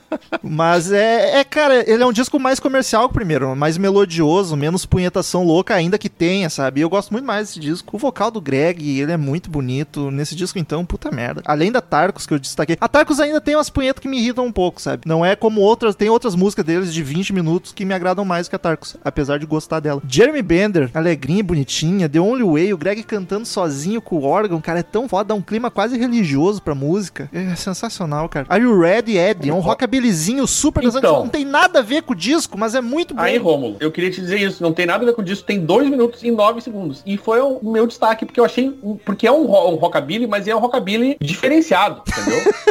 É, olha só. rockabilly, é um rockabilly com a quarta da quarta da quarta. E aí Não. fica... A quarta tá no, no- tá no Tarcos. É, sobre o Are You Ed Ed, é outra história dessas que também ouvi falar e que tem tudo a ver, que é o seguinte, Ed é o Ed Offord, que era o produtor do disco. E aí eles estavam brincando, é, vamos, vamos gravar um troço, Are You Ready Ed? Que você ouve a letra da música é isso, Are You Ready Ed? Ready to Rock and Roll. E é isso, e você ouve a música, não foi é, um troço bem estruturado, os caras erram no meio da música, os caras tocam qualquer coisa. E essa música seria uma música que eles gravaram de brincadeira. É humildade colocar isso no disco.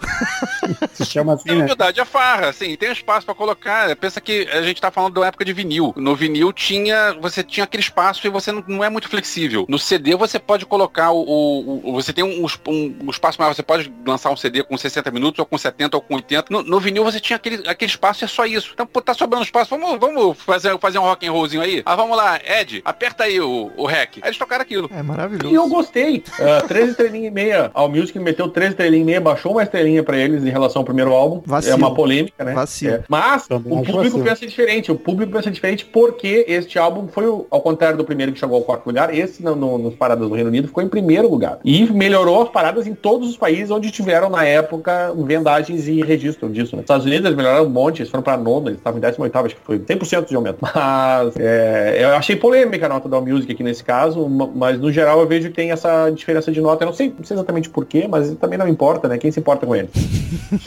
Bom, eu sei de uma coisa, o meu Tarcos está autografado pelo Emerson. Então, Olha aí, começou a humilhação, hein? é que eu não sei se já falei, eu sou fã de Emerson aqui, então.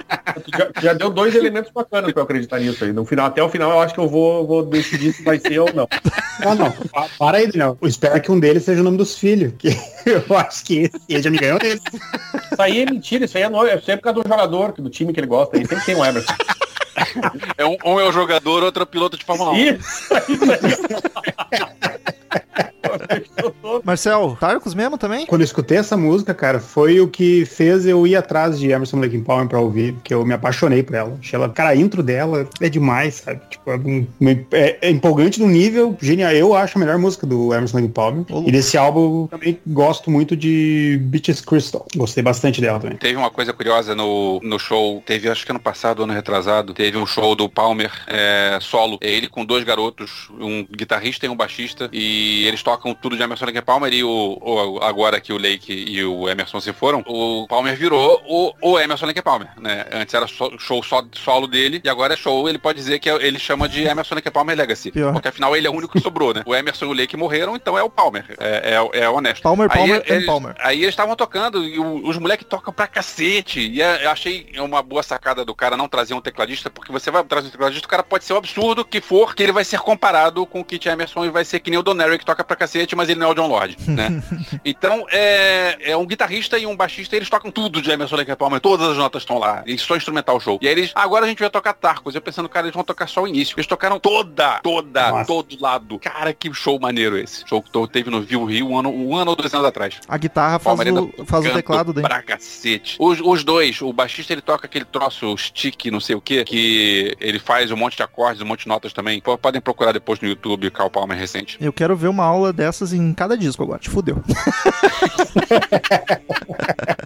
Não, nos podcasts dos discos vai ser foda. Isso aí temos que estar preparado pra. Em 72 saiu o terceiro álbum, Trilogy. Em 72, Opa, Rômulo! em Comprar a primeira briga 72 da noite, tem o? Pictures at an. Exhibition.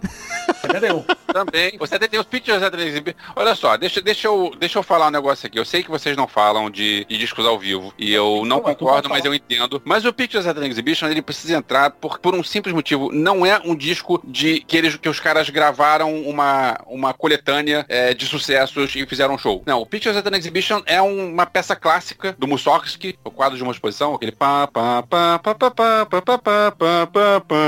eles gravaram, ou fizeram um arranjo disso. Inclusive, a não, não tem letra no, no original, mas o Greg Lake fez uma letra pra parte é, depois. E eles só gravaram isso em estúdio nos anos 90, quando a banda voltou. Então, a única versão que tinha disso na discografia da banda era esse disco ao vivo. Então, desculpa, esse disco precisa ser citado.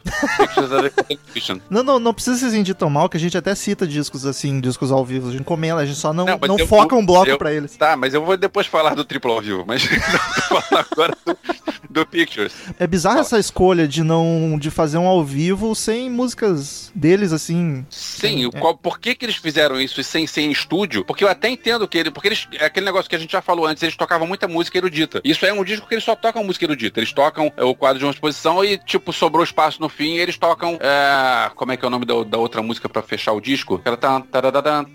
Nut. Rocker? Nut Rocker, isso, do Tchaikovsky. E, cara, o disco todo é de música erudita. E assim, por que, que eles nunca gravaram isso em estúdio? Não sei por que, que não gravaram em estúdio, mas tem a versão ao vivo e o disco é maravilhoso.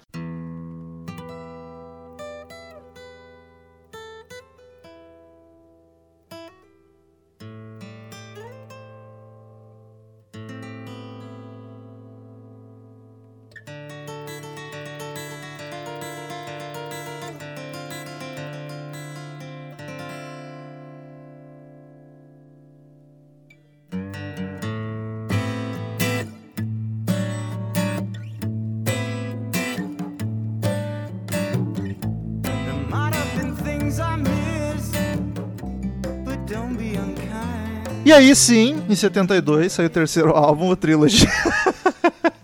Esse, esse disco volta a ser mais prog raiz, mais maluco, eu achei, assim. Mas ainda prefiro ele ao primeiro álbum. Tem coisas belíssimas aqui, apesar de ter muita fritação louca também. Eu acho um disco nota 7 da discografia deles, assim. O que, que ainda é muito bom. From the Beginning, delicadíssimo. A, a, a Music discorda de ti e põe esse álbum entre o primeiro e o segundo. Olha aí que loucura. É uma música tão delicada, tão suave. Essa música é boa pra caramba também. É, e a The Sheriff, acho sensacional. Achei o teclado, achei Sim, o teclado boa. Meio chato, meio Doors, o timbre agudinho, mas a melodia vocal é tão foda que destaquei que a que música é igual. isso, meio chato, meio torto? Não, Como assim, aquele, te- chato, meio- aquele teclado manzaré, Ah, que, aquele rapaz. timbre de vez em quando dá no... Ah. irrita. Para, metal. Muito Sabe o fim do The Sheriff? Aquele fim de piano maluco que tem no The Sheriff? Sim. Ah, de salão? Isso, tá, guarda, guarda essa informação. Daqui a pouco eu falo de novo. Ah, então, já que puxou essa música, eu vou dizer que é a minha favorita do disco. Acho Olha aí. muito bacana. Aquele, aquele tecladinho no final, Salum, definição do Marcel, perfeito. Sensacional, muito bom. O Greg Lake considera esse o. o, o, o- di- disse ele certa vez que é o álbum favorito dele, do, do, do- do- deles mesmos, é esse álbum aqui. É o Trilogy. Eu gosto muito, da- além da The, The Sheriff, eu gosto muito da Endless Enigma. As duas. Eu acho muito boas. Muito boa. E além dessa, também gosto da música Trilogy. Sim, sim, também é Uma muito boa. pergunta, esse aqui não seria o Dark Side ainda? Cara, nesse, nesse aspecto que vocês estão falando, ou é o Tarkus ou é o próximo. Ah, então tá. Eu, Eu não sei mesmo, então. eu- eu chutaria também que, que não. Que capa, né? Eles tinham umas capas que, olha... É, tem uma que a, a primeira já nem comentei, mas é um, é um, tem um pássaro com uma orelha perdida na capa, que eu acho muito louco aquilo ali. o, o, o tatuzão eu acho massa. Acho bacana aquele tatuzão E essa é também é uma. Não, e detalhe do Tatuzão, não sei se vocês conhecem a versão de vinil com a capa dupla. Não, que tem uma capa não. dupla que conta toda a história, tem todos os seres que, que eles criaram na música estão lá dentro. Tem o, o Tatuzão, tem o Manticore, que é esse é, leão com rabo de escorpião, tem um outro que é, que é o Iconoclast, que, é, que tem o que voa, tem um monte de bicho lá dentro. É maneiro. Cata depois no, no Google Images, Tarkus, o encarte. Olha aí quanto boneco isso Nossa. renderia. O marketing Pois da é. tá vacilando. Se, se eles conversassem com o pessoal do marketing do Kiss, ia ganhar uma grana.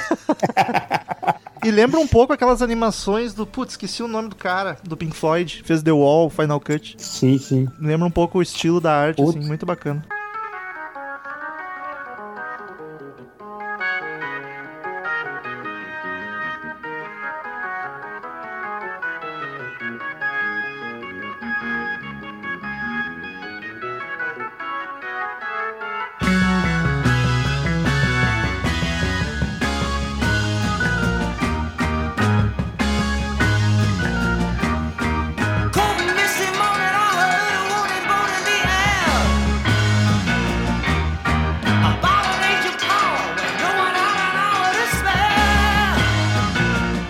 1973 saiu o quarto disco Brain Cell The Surgery, disco dos discos Cara, é- mais bem recebidos, né, pela crítica. Que é o meu favorito. Olha só. E que tem a melhor música da história. Que a melhor isso? música jamais gravada por seres humanos. que é Carnival Nine. A, a- as duas partes, as, as Todas. três, na verdade. Todos os 28 minutos.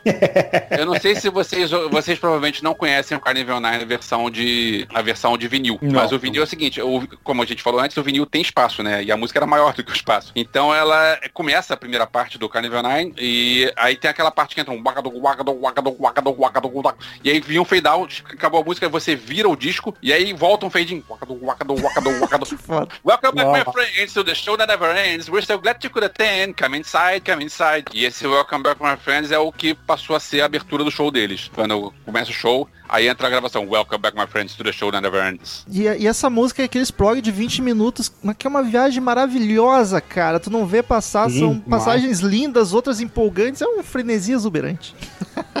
Aliás, essa capa, né, Romulo? Sabe a Aquela caveirinha ali, né? Aquela caveirinha me lembrou o, a inspiração que o, o Iron Maiden usou pro X Factor. Tem uma caveirinha que tem uns ferros atravessando a cabeça dele ali. É Sempre verdade. que me remeteu. Essa capa foi pintada pelo Geiger, H.R. Isso. Geiger, que é o cara que fez o... Giga. Ele fez o, o monstro do filme Alien, ele fez o monstro da experiência. E tem várias, várias artes dele que viraram capas, que Danzig tem um, tem um negócio. Tem algumas por aí que, que alguns, algumas bandas que usaram. Mas a única arte que o Geiger fez para a banda foi essa. Essa é a capa desse disco. Eu, eu acho que É uma capa bacana. Eu, eu acho, eu achava muito foda, curta a arte do, do Geiger também. Só que eu acho, tipo, me pegou muito surpresa uma banda de prog no meio dos anos 70, uma capa sci-fi e terror, assim, sabe? Parece heavy metal, bem, né? tipo- A capa. Aham, E nem metal 70, parece metal mais moderno, mais 80 mesmo, mas até 90. sim. Quando você ouvir o álbum, começa com Jerusalém. Jerusalém. Jerusalém. Falando em Jerusalém, Marcel, é a minha música favorita e nem é deles. Veja bem. Quem é deles? A, a letra é do, do, do nosso amigo lá, o famoso escritor do. do que o. Porra, deu um branco e gente me ajudem. William Blake. William Blake, obrigado. Ah, E a fã de era dele. esqueceu de Lilian Blake, hein? Perdeu pontos na É. carteirinha. Eu só gostei da música por causa disso, cara, bem idiota, né? Mentira. Eu gostei mesmo achei muito massa. A letra, do William Blake, a música é do Robert Perry. E eles fizeram um arranjo, obviamente. E eu acho muito bom, né, cara, essa, essa música. Eu acho. Quando, quando eu casei, é, o meu primeiro casamento, o segundo casamento, eu não tive cerimônia. Mas, é, assim, é um, é um ótimo casamento. Estamos juntos há 13 anos, tá? Não, não quero desmerecer a patroa, não. Mas, assim, no meu primeiro casamento, a gente, a gente casou na igreja, certinho e tal. E aí tinha regras na igreja que não pode tocar música pop. E aí eu consegui provar que Jerusalém era uma música erudita e tocou essa palma no meu casamento. Parabéns, meu amigo. Eu imaginei tu Eu com não os se eu discos. já falei que palma. Eu imaginei tu com os discos embaixo do braço discutindo com o padre, capa, tá né? Imagina se ele mostra a capa. Não, eu le- levou só o LP, Dá uma nem levou a capa. Agora, algumas coisas sobre esse disco aí. Esse, esse é o meu favorito de todos. E, e assim, a primeira música que eu ouvi, na verdade, a primeira vez que eu ouvi a Minha Sonic Palmer, tem alguma memória na minha lembrança lá, quando eu era moleque, de alguma coisa na televisão, provavelmente tocando a fanfarra pro Homem Comum. O pá, pá, pá, pá, pá, pá, que eles gravaram depois. Mas assim, a primeira música que eu ouvi, já sabendo que era a Minha Sonic Palmer, eu no fim dos anos 80, eu tinha um hábito que eu acho que foi bastante legal. Conheci, tipo, conheço vocês e digo, ah, eu quero conhecer, que eu quero ouvir as músicas que vocês ouvem. Então eu dava uma fita cassete pra cada um e grava coisa aí porque eu vou ouvir. E eu ficava ouvindo essas fitas cassetes pra, pra eu conhecer músicas novas. E eu lembro que um amigo meu, ele gravou pra mim uma fita que tinha de um lado música dark, música gótica, tinha Siouxsie, tinha Bauhaus, coisa assim. E do outro lado tinha uns progressivos. Aí tinha Rick Wakeman, tinha Kraftwerk e tinha Tocata, do Emerson Lake Palmer. Cara, eu ouvi Tocata e pensei, não entendi nada. Eu não curti Tocata, porque Tocata não é, não é a música pra ser a primeira música do Emerson Lake Palmer. Se você nunca ouviu Emerson Lake Palmer, você vai ouvir Tocata, você vai pensar, que porcaria é essa? Tum, tum, tum, tum. E, cara, é uma música muito maluca. E uma coisa que eu, que eu acho, eu, eu acho, eu admiro muito, que a música é uma música erudita de um cara chamado Ginastera, Alberto Ginastera, que ouviu a música, ouviu a gravação deles e tem um comentário dele no encarte, elogiando o arranjo que eles fizeram. O Ginastera é tipo o Vila Lobos da Argentina, sabe? Porra. É um cara erudito mais novo. E o cara ouviu a versão que eles fizeram e achou aquilo máximo. Eu penso, existem pelo menos quatro pessoas no mundo que entendem essa música, que são os três, o Emerson, Lake, o Palmer e o Ginastera.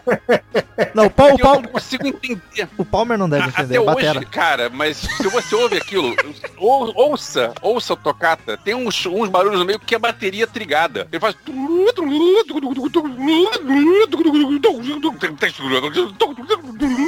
E, Cara, é, eu, eu não consigo, eu, eu admiro muito, mas eu não consigo entender nada dessa música. Essa música é um degrau acima da minha percepção, da minha, do, do que eu entendo. É a quarta dimensão da- das músicas do Emerson Lake Palmer, né? Não tem como o cara entender. Agora, por outro lado, acho que a primeira música do Emerson Lake Palmer que desceu, é, porque Emerson Lake Palmer é uma banda que é, é difícil a digestão, é muito complexo, é muita nota, é, é- então não é um negócio que você vai ouvir e vai grudar chiclete e você vai sair cantando no segundo refrão. É um troço que é, é difícil. E a primeira música que desceu fácil pra mim foi Benny, Benny the Bouncer. E Benny the Bouncer, ela tem um solinho de piano, ela tem aquele formatinho pequenininho e tal, são poucos minutos, acho que são dois, três minutos. E aí tem um solinho de piano, e aí de repente eu vi que, peraí, o solinho de piano na música pop já teria acabado. Esse, e esse cara continua tocando esse solo de piano. Que maneiro isso! Então, assim, foi. é, Esse disco ele tem a primeira música que me fez é, entender e é a música mais complicada de todas de- da, da banda. Tá, eu te fazer uma pergunta, tu já tocava nessa época ou tu começou a tocar depois por causa do. Eu já tocava. Eu, eu nunca Já toquei tocava? Eu nunca toquei tanto assim, tá? Nunca toquei pra conseguir ter dedo pra tocar ele. Aliás, cabe uma outra historinha aqui. Tu não precisa nem Tá- tá pedir. tarde, Não cabe uma outra historinha. Então vamos lá. Amigo, Eu digo. tá em quarentena, não existe mais dia da semana, não existe fim de semana, não existe mais nada. Eu digo que existem. Isso, é- isso é outra história que eu já contei no Podcastinadores. Existem três pontos é, que foram é, marcantes, que foram pontos chaves de virada na, na minha história como músico pra virar tecladista, tá? É, foi é, o show do RPM no Canecão, em 85, Olha que 86, momento. que eu vi o, o Esquiavon tocando e pensei, cara, que maneiro. Porque nessa época eu não tocava nada, eu era moleque, adolescente, e eu vi aquilo e pensei, cara, eu quero ter uma banda. Eu já queria, já pensei, já pensava assim, pô, eu quero aprender um instrumento pra ter uma banda. E eu decidi teclado quando eu vi o Luiz Chiavon no palco do Canecão tocando. Eu achei aquilo muito legal, um monte de teclado em volta, e, pô, que maneiro e tal. O segundo ponto marcante, o segundo marco, foi quando eu vi no cinema A Fera do Rock, que é o filme da vida do Jerry Lewis. O Jerry Lewis é um cara que ele é menos famoso do que o, o Elvis Presley e o Little Richard e o é, Chuck Berry. Temos episódio. Porque ele, porque ele casou com a prima adolescente e ele não era um cara muito dentro do padrão. Então ele é um cara. Mas a, a música dele é muito legal e ele me mostrou que o piano pode ser rock and roll e o piano pode ficar na linha de frente, tá? Então eu gostei muito desse filme e virei fã de Jerry Lee Lewis a partir desse filme. E o terceiro ponto marcante na minha vida foi quando eu conheci e consegui entender o Carnival Nine, que é a, a faixa desse disco é, que tem no, no Brain Surgery. Porque Carnival Nine é um troço absurdo até hoje.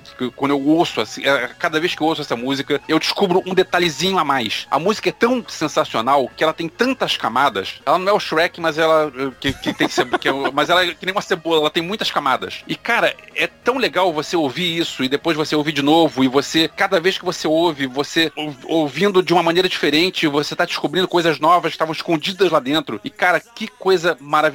E assim, quando vocês falaram do qual é o Dark Side dessa banda, talvez seja o Tarkus que foi a- o disco que colocou eles num trilho. Sim. Mas se não for o Tarkus, foi esse, porque esse foi o disco que pra mim é o ponto máximo da história da, da, da discografia mundial. Desculpa, eu sou fã de Emerson Palmer.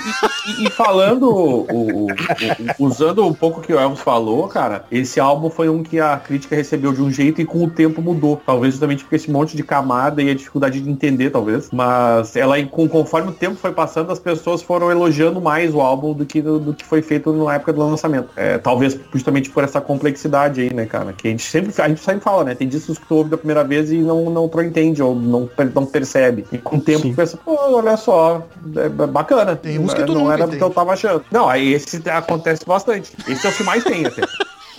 Mas o- esse, esse foi um do- primeiro caso deles, assim, que com o tempo a galera foi percebendo que ele era um disco bom, melhor do que esperavam, ou pela a primeira ouvida aquela, né? Do, ah, faz aí a resenha do disco, ouve esse troço aí, faz a resenha. Entendeu? Não deixarei mudarmos de disco sem citar Still e o Turn Me On, que pra mim é uma das mais lindas da carreira da banda, mais uma com violão, Me voz abraço, Neto. suave, linda. Muito boa, cara. Me apaixonei por essa música. Instrumental é muito foda. E tem um riff que me soa como guitarra, mas eu acho que não é, deve ser o, o, o Emerson tocando teclado, que é do caralho, velho. É do caralho. Faltam palavras. Esse disco inteiro é muito bom. O dia que vocês forem gravar é, um podcast sobre esse disco, aí assim a gente vira a noite. Tava pensando que é, Emerson, Lake and Palmer só ia ficar melhor se chamasse Sand Lake and Palmer. Daí ia ficar tipo um oásis mesmo, entendeu? Como é que é? Pegar Eu não entendi. Não, Sand não. Lake and Palmer. Ah, que ia ser areia, ah. lago e palmeira. Sim, sim, Seria sim. sensacional. merda. O logo podia ser uma ilha, né? É, imagina o Sam Lake and Palmer. Podia, é. podia fazer um crossover com, com Camel, daí. Isso, aí, claro, faz sentido, Camel, né? E, claro, olha aí. Boa, Marcel. E aí, em 77, saiu o quinto disco, Work. Antes de 77. Ah, eu sabia. eu- Pois é. Quando eu quebrei a regra pra falar do Pictures at an Exhibition, eu usei uma tecnicalidade pra falar, mas agora eu vou quebrar a regra de verdade, tá? Welcome Back My Friends to the Show Never Ends não tem nada, é um disco que tá fora da regra de, de vocês, mas é um disco que eu preciso falar. É um disco triplo ao vivo, é, nem sei se, como é que funciona hoje em dia com uma geração de MP3 e uma geração de Spotify, o que, que seria um disco triplo ao vivo, mas eram três discos, e é um disco que é um absurdo, porque era eles tocando tudo aquilo, só os três no palco. Sim, porque quando você tá numa versão de estúdio, você sabe que existem gravações em cima de gravações e tal, e não, são só os três no palco, e o disco é bom pra cacete, todas aquelas músicas, e rápido pra cacete, o disco abre com eles tocando hold down, uma velocidade absurda, e lembra que eu falei pra, pra guardar The Sheriff? Sim. Ouçam The Sheriff no- nesse disco, eles fazem uma versão de Jeremy Bender e The Sheriff, e quando chega no fim do The Sheriff, é, eles tocam, o Emerson toca um monte de outras músicas que ele fica é, colocando lá no meio do, do, do- da música. E, cara, o disco é muito legal, e eu sei que vocês não, não votam, então deixa pra lá, pulo o disco, mas esse disco é muito bom. Tem isso em vídeo, Elvis, Aí, eu- esse álbum? Não sei, então, já que você falou, eu ia parar, mas já que você falou, eu não sei se tem ele em vídeo, mas é, existe um improviso de, de piano, que depois entra a banda, eles fazem um troço que vira um jazzão furioso, maneiro pra caramba, e que é, o, o improviso de piano tá no YouTube. É impre- impressionante porque eu posso mandar o link depois se vocês quiserem, ou então procura Kit Emerson solo é, Piano Improvisation. E, cara, ele toca aquilo e você vê o dedo dele e não consigo entender quantos dedos tem naquela mão.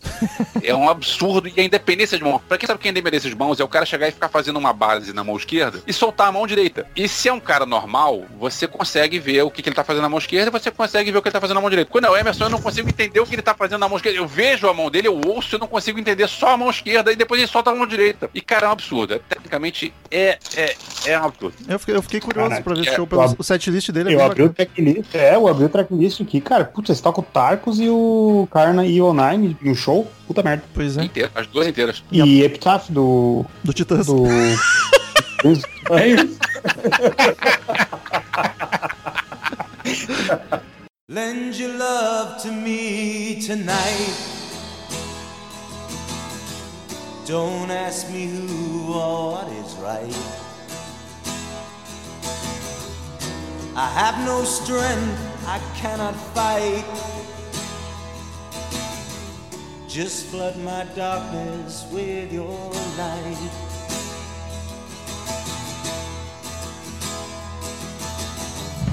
I need no face, I need no name. No martyr's artificial shame. E aí, em 77, saiu o quinto disco da banda, Works Volume 1, que é um disco duplo, é aquele que eu comentei lá no começo. Cada lado é de um dos integrantes da banda e o último lado é os três juntos. Então o disco virou um pupurri muito louco. Tipo, ele não tem muita identidade assim sonora, mas é o meu favorito da banda. Como eu amei eu esse disco. bem. Puta que pariu, cara. E o lado do Lake é absurdamente foda, é o meu lado favorito, cara. Ele é o culpado de ser o meu disco favorito, o, o Lake. E eu, eu cresci graças a uma rádio aqui do sul que só toca música de umas décadas pra trás. Eu praticamente cresci ouvindo Selavi, cara, e ela é linda, cara. Que música fenomenal. Puta merda. E, e aqui que foi que, tipo, cada um deles fez as loucura prog, não botaram nem vocal nos lados. Só o Lake, que é o vocalista da banda, cantou. É, como vocês falaram, é um lado do Emerson, um lado do Lake, um lado do Palmer, um lado dos três juntos. O lado do Emerson, ele fez um, um concerto pra piano e orquestra. Você pensa, é um cara que é o tecladista de uma banda de rock and roll e ele compôs um concerto pra piano e orquestra. E você ouve, o troço é bom. Porque, tipo, Sim. é- eu sou muito fã do John Lord, eu acho o John Lord, é, inclusive eu, eu sei que o Emerson toca mais, mas às vezes eu me sinto mais fã do John Lord porque o John Lord é mais rock and roll e eu sou mais rock and roll, sabe? Então a postura do John Lord no palco. Eu, eu acho muito legal. Achava, né? Sou muito fã do John Lord, mas o concerto erudito que o John Lord compôs é besta, é bobo. Já o que o Emerson compôs é muito bom, é absurdamente bom. O terceiro movimento começa com o piano todo. Cara, é maneiro pra caramba aquilo. É, é música clássica daquela de. se Você bota assim no num, num troço de, de. num pupurri de música clássica, passa direto junto com, com outras. Porque o troço é muito bom, muito bom, muito bem feito, muito muito bem gravado. Fala que é fã de John Lord, mas teve dois filhos e deu o nome de Emerson pros dois. Os dois. É porque eu sou fã de Emerson Lake Palmer, não sei se comentei aqui já hoje. Eu recebi gosto- e-mail do All Music e vou dizer mais, já vou dizer a minha preferida aqui, tá? Selavi. Acho muito legal por o seguinte, cara, tem uns lances no começo, que eu- lembra do cravo que eu comentei esse dia? Tem aquele, aquele tecladinho que lembra o cravo, eu, eu acho que efetivamente na horizontal tocando um pau. O tecladista pode nos contar aqui o que, que era aquilo. Eu- E tem umas vocalizações muito bacanas e no final termina com aquele som de acordeão francês, né? Selavi, afinal de contas. E eu deixa acho ela muito, soturna, muito né, bacana, cara. E Hã? que no show de- da década de soturna. e que na década Oi? de 90 o Emerson tocava com o acordeon mesmo. Ele entrava no momento solo de violão e voz do, do Lake e o Emerson entrava com uma boina e um acordeon e tocava o solo e saía do E um E o, palco. bigodinho. e- e- E o bigodinho. entrava com o, o pão O braço baguete. lá, o baguete. Camisa listrada e um bigodinho, assim. Mas, cara, eu acho muito massa essa música. É, pra mim, disparada, das que eu ouvi do disco, é, é, é a que eu mais gostei. E, e é isso, meu destaque. Agora fica com vocês aí que, que Eu- entendem o negócio. Eu consigo imaginar o Greg ouvindo. Ouvindo a, a composição do, do Emerson e pensando, puta merda, vai sobrar pra mim a responsabilidade de fazer isso tocar no rádio, tá ligado? De vender o disco, né? É, eu, vou, eu vou te falar que eu gosto do lado dos três. Eu gosto da música. São só duas músicas, é o Pirates e o Fanfare for the Common Man. né? o Pirates é deles e o Fanfare é mais uma- um arranjo de música erudita, que é do Aaron Copland, que é, que é aquela do pá pá pá pá pá pá pá pá pá gudum. Acho essa música muito Essa versão em si é muito boa. Aí eu fui catar o original, eu pensei, cara, o original é bobo porque você fica esperando começar e não tem o. Não entra o tugudu dugudu dugudu Não tem isso no original. Então, deixa pra lá. Eu tô emocionado com o Jack Black aqui com a gente. Eu Desculpa, eu, eu me empolgo, eu me empolgo. eu quero destacar, só pra não deixar o cara chateado, a memória dele chateada, o En- uh, The Enemy God Dances with Black Spirits, eu achei muito boa também. Uma das que eu mais gostei do álbum. Pô, eu destaquei du- duas do, do, do lado Palmer, a Elia Knights, achei um instrumental do caralho, um groovizão, e a Food for Ellen Knights é bom pra cacete. Ellen Knights é, é- parece assim, é tema de, de filme policial dos anos 70, né? Sim, muito, muito. Eu ia dizer que a Selavi tem uns vo- umas vocalizações, aquele ah, sei lá, que me lembrou até uns vocalzinhos dos Scorpions, tá ligado? Tem uma música dos Scorpions que é muito parecida com isso, Caralho, eu não lembro qual. foi longe agora. Não é que eu ouvi e me lembrou na hora. Na, tipo, na hora, assim, aquele. Ah, sei lá. Tem uma música é famosa dos Scorpions, cara, que tem uma coisa muito parecida. Eu não vou lembrar agora, mas enfim, foda-se. No, no lado do Palme, tem uma coisa que eles. Não me lembro se eles fizeram outra vez na carreira. Que eles regravaram uma música. Tem o Tanque. Tanque é, eles, é do primeiro disco e eles regravaram. O, o Palmer regravou no, no lado dele. Mas tá faltando uma música, que merda, o que, que eu faço? Ah, grava aquela lá de novo que tá tudo certo. e para mostrar que não era que o, o, Emerson não era o único que curtia, que curtia música erudita, essa The Enemy God Dances with Black Spirits é do Prokofiev e ele também fez um arranjo de bar. Ele a, a, aquela invenção a duas vozes em ré menor. Ele gravou também isso no, no lado dele. E eu ainda curto muito a Food for Your Soul, que é uma quebradeira louca. Mas assim, do lado do Greg, eu não falei, Lend Your Love to Me Tonight. Puta que pariu, já começa com o vocal do Greg me estremecendo todo. Uma vibe meio folk, até entrar a orquestra e ficar grandiosa. Que delícia de música. Ceslavi, que todo mundo já falou. E a Nobody Love, Loves You Like I Do, que é animadinha. É uma delícia. Que disco maravilhoso. Melhor da banda. Closer to Believe também é muito boa. Acha bacana o lado.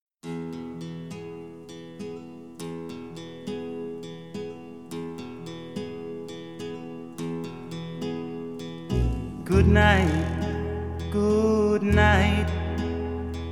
Look at that moon shine so bright. And tonight he smiles, especially for you. Sleep tight, sleep tight. You know everything is alright. And tonight I will. Ainda em 77, alguns meses depois, sai o sexto disco, Works Volume 2, que é um disco de sobras de estúdio do Works 1, porque um disco duplo não foi suficiente pra colocar tudo que eles tinham. E vamos combinar, né? Vamos combinar uma coisa. Tinha umas sobras boas pra caralho, né, meu amigo? Sim, cara.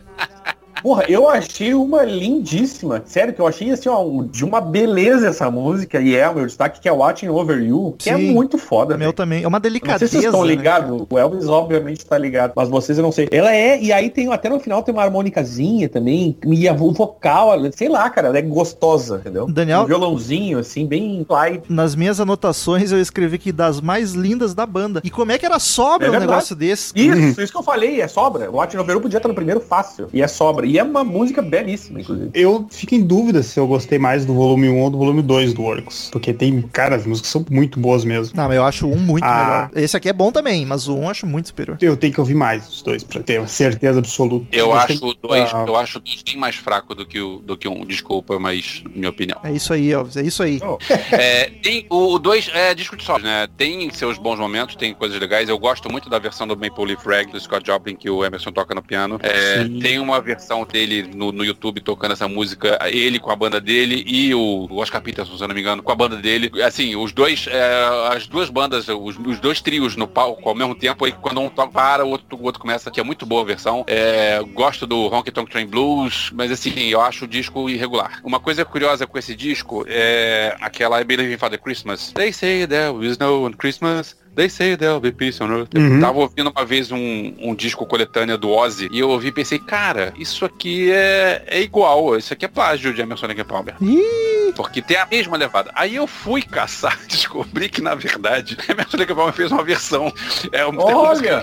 do Prokofiev, que não sei se o Ozzy fez baseado no Emerson Lake and Palmer ou se fez baseado no original. Prokofiev, é verdade, faz sentido. Então, pois é. Mas o Ozzy é fã de Então, prog, então- cara. Então, isso, assim, é, é versão. Eles fizeram. Eu arriscaria dizer que ele pegou do Emerson Lake and Palmer. Eu também. Arriscaria. Ele, ele é fã do, Se fosse do do King Crimson. se fosse do Rick Wakeman, eu ia dizer que, que com certeza foi, porque o Wakeman tocou com o Ozzy em várias épocas da carreira. É verdade. Mas o Emerson eu não sei. O Marcel tá falando que gostou muito desse disco. A All Music deu mais estrelinha, meia estrelinha a mais pra esse do que pro, pro- do que o volume 1, ó, veja você. Ah, o Music tava 1. bem louco. É, os pessoal ali, eles são assim, eles não têm regras. Uma coisa que a gente não comentou é que em várias, vários discos, nesse inclusive, tem composições nas letras do, do Sinfield, que é o cara que, a gente- que Rômulo, só te compõe. interromper. era essa, era essa pergunta que eu ia fazer. Quem é? Porque eu já vi o nome dele várias vezes. Quem é? Esse cara era o maluco que gravou gravou com o King Crimson também, mas gravou não, ele compunha só letrista, que a gente inclusive no podcast do In the Court of Crimson King, a gente zoa que nos shows ele fica com o cartaz com a letra pro vocalista cantar. Ah, esse é o cara? É, o É cara. mesmo? Pô, o cara é, é um compositor famosíssimo do prog, que não toca nada, só compõe, tá ligado? Muito louco. E ele participa Eu de que o várias. cara seriado, que é- Seinfeld. Eu gosto também da música com o maior nome do mundo, a When the Apple Blossom, Sim. Reticências, Reticências, que é um instrumental bem maluco, mas eu amei, não sei muito dizer porquê. Eu achei bacana, um teclado meio espacial, assim, curti demais. Trilha do Chaves, achei muito boa. And the splendid show of drum and gun. Walking by the river one September eve, saw questions rise in circles on that old dark stream. Where now are those who dared to dream? They would leave one jewel in England's hand. Em 78 saiu o sétimo disco, Love Beach. Que capinha canalha, hein? Nossa, Que pariu. demais. Essa capa é Essa horrorosa. capa mais, Que cara. cachorro. Tá, E eu gostei que atrás tem os Palmer, né? Atrás deles ali. Ah, Inception. Não curti que o Palmer tá com a camisa fechada. Não, porque ele não quis mostrar os cabelos, os cabelos peitudos dele ali. Mas é uma capinha cachorro É que pra um cara. sapo, puta que pariu, né? Eles mesmos falam que eles estavam parecendo o nessa capa, que eles não curtiram. Cara, é muito, é muito Diz isso. Nossa, demais. Aí tem demais. um que tá repartido ali de um jeito. Tá sem Mas, respirar. vou- mas vou dizer, eu li, eu, eu fui ouvir esse álbum pela primeira vez pra estudar podcast, não, não tinha escutado ele ainda. E eu sempre li uh, o quão esse álbum não é bem, bem quisto pela banda e pelos O fãs. Marcel, Marcel, a All Music deu uma estrelinha e meia pra esse álbum. Aí que tá, eu fui ouvir ele, eu fui ouvir ele pra estudar e, cara, eu gostei de algumas músicas desse álbum, não achei tão ruim como estava sendo vendido. Olha só, deixa eu falar uma coisa polêmica. A música Memories of an Officer and a Gentleman, a segunda parte, Linda. pra mim, uma das melhores baladas deles, e não é do, do Greg Lake. É, é- Mandem cartinhas. Não, e é uma e é uma balada de 20 minutos, cara. E ela, tu não vê passar. Ela é bonita, delicada, é fácil de digerir. Ela só é longa mesmo, assim. O, o fator prog maluco é o, o tamanho da música. Mas ela é Não sei se incrível. o, o Elvis tem informação, mas ah, diz aqui que eles eles estavam tava, tava tendo uma treta, né? Eles tinham uma obrigação de gravar mais um álbum, eles não queriam, talvez por isso tenha saído esse, desse jeito aí, mas eles estavam bem felizes na capa até. E Eles foram pra praia, eles são ingleses, estão, moram lá no meio da chuva. Eles foram pras Bahamas pra gravar. E aí que o Greg Lake e o, o Palmer Cara. gravaram, la- largaram fora e deixaram o Kit Emerson pra terminar o álbum. Basicamente foi isso que dizem que é porque era o produtor, né? O Emerson produziu mais um. E aí tinha essas treta internas. Não sei se tu sabe alguma coisa sobre isso, porque eu não tenho ideia por que que tava acontecendo, se eles não aguentavam mais uma cara do outro, o que que houve. Provavelmente não, porque tanto que a banda acabou logo depois. Eles- Então a treta é essa mesmo, estavam se odiando. Não sei nem se estavam se Então odiando aquela ou se foto é simplesmente. mentira. Não sei se estavam se odiando ou se simplesmente se can- cansaram, sabe? Cansa. Beleza, já, já demos, já, já tocamos, já gravamos, já tocamos, fizemos turnê, tá bom, chega agora, dá um tempo. Entrou na De rotina. repente era isso. Ó, o bom do mas- Metal Mind é que a gente não faz turnê, senão a gente já tinha acabado essa merda. Eu não. Cara, eu acho um disco onde todas as músicas são bonitas, agradáveis, sabe? Ele é um disco bom, mas elas não marcam muito, com exceção da última, que eu acho do caralho. Ah, o Rômulo. As outras Mas eu acho que tu primeira- ouve, gosta do início ao fim, mas no outro dia tu não lembra delas. sabe? A primeira eu acho muito fofinha. A All Antes Gil eu acho Aham. Todas são gostosa. fofinhas, cara. Mas eu achei ela tão suave, tão... For You Sabe também. aquela- É, não sei, sabe aquela música que tu fica ouvindo e pensa, ah, coisa boa. Ela é aconchegante, né? É aconchegante, é uma palavra boa pra essa música. É, eu destaquei a For You e a Love Beat também, homônima, que eu acho bom, mas elas são aquelas músicas que, assim, amanhã eu não vou lembrar, apesar de ter sido uma experiência muito boa ouvir o disco inteiro, sabe? O que me chamou a atenção, é, Muitas coisas é, acontecem. por ser totalmente não ter conhecimento sobre a discografia da banda, foi isso, cara, que me venderam, as informações me venderam que seria um álbum terrível. Pois é, né? E não é tão terrível assim, né? Sei, cara. De repente é aquela história da, da expectativa, né? Você tava esperando algo muito ruim. É. Aí você viu algo que é só fuem. Não, na boa, olha só. é, eu entendo, entendo tudo isso, mas é, a gente tá comparando com Tarcos, tá comparando com Brain Salad Surgery, tá, tá comparando com. é, na, na comparação, isso tá bem atrás. Mas ok, o disco não é. O In The Hot City é pior. É, então, beleza, não é, o, não é o pior da banda. E aí a banda termina, né? Por conflitos pessoais. Nos anos. Aí vira A uma loucura. acabou. Aí é coisa que, que a gente não vai se aprofundar, porque vale fazer um episódio sobre cada uma das bandas que foram feitas. Uma principalmente, e todas elas tinham, fizeram um disco só. Nos anos 80 eles montaram o Emerson Lake and Powell, que o Elvis vai falar um pouco mais em breve, porque o Palmer não quis voltar, tava no Asia, né? Não durou muito, logo brigaram de novo. Depois o Emerson e o Palmer montaram o 3, o Tree, né? E também não deu certo, ficaram fazendo um rodízio, só faltou o Lake e o Palmer montarem uma banda. Mas com o Powell ficou bacana pra caramba, né? O dis disquito. Eu nunca escutei, mas gosto, eu gosto, eu gosto muito do, do Paulo tocando. Creio que tenha ficado bom. Ah, ele é um puta baterista clássico de, Sim. de rock metal. Eu, eu, olha só, o Emerson Lake Powell é o, o Cozy Powell, que é Isso. o baterista de, de meio mundo do rock and roll. Ele gravou um disco com o Emerson e com o Lake. E o disco, ele é um disco pop dos anos 80, assim, você ouve a sonoridade, aquele, aquela sonoridade de, de propaganda de cigarro, né? Tem umas músicas que são bem legais e popzão, tá? É, eu tenho um disco pirata desse aí, é, assim, não é, eu não sei até que ponto a gente pode falar hoje em dia em pirataria, mas é um disco daqueles que foi gravado na, na, na época e, e nunca foi lançado oficialmente. Esteja preso. Mas ok. E no disco, aliás, eu tinha contado a história lá do, do Emerson tocando o Tico Tico no Fubá. E agora eu vou contar uma decepção, uma decepção que eu tive depois. Não sei se foi num disco pirata do Emerson and Paul ou se foi num disco que não é pirata, mas é um- uma coletânea de faixas ao vivo e coisas, coisas só pra fã que eles lançaram oficialmente na banda e que eu comprei o box. E tem um trecho de um show na Argentina, eles tocando, na época do Emerson and Paul, anos 80, eles tocando Tico Tico no Fubá. Então,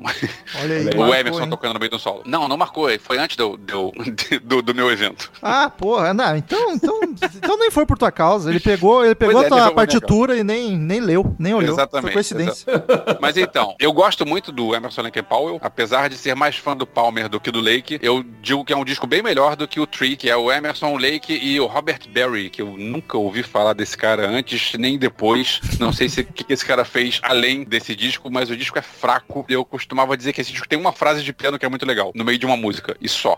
Eu não ouvi de novo pra pegar uma segunda opinião, mas eu acho esse, esse disco bem fraco. O, o Tree, que é de 88. O Emerson Lake Powell vale catar no YouTube é, algumas músicas e tem umas coisas divertidas. Tu me mostrou duas, eu curti. Eu achei bem bacanas. Nada Pois assim é. que exploda a cabeça, mas bem, bem gostosa. Cara, é um pop legal. É, é pop de propaganda de cigarro. É, é o que o pessoal tava fazendo na época. Pensa que o Way já tava tocando Only Time Tell. É, era isso. O Yes tava gravando Honor of Fallen Heart. Então o que, que os caras vão fazer? Os caras vão, vão lançar Tarcos? Não, os caras vão lançar um pop. Pop com tecladeira. Pronto. Tecladeira, gostei. Gostei disso. Aí ficou bonito agora. Fora hater.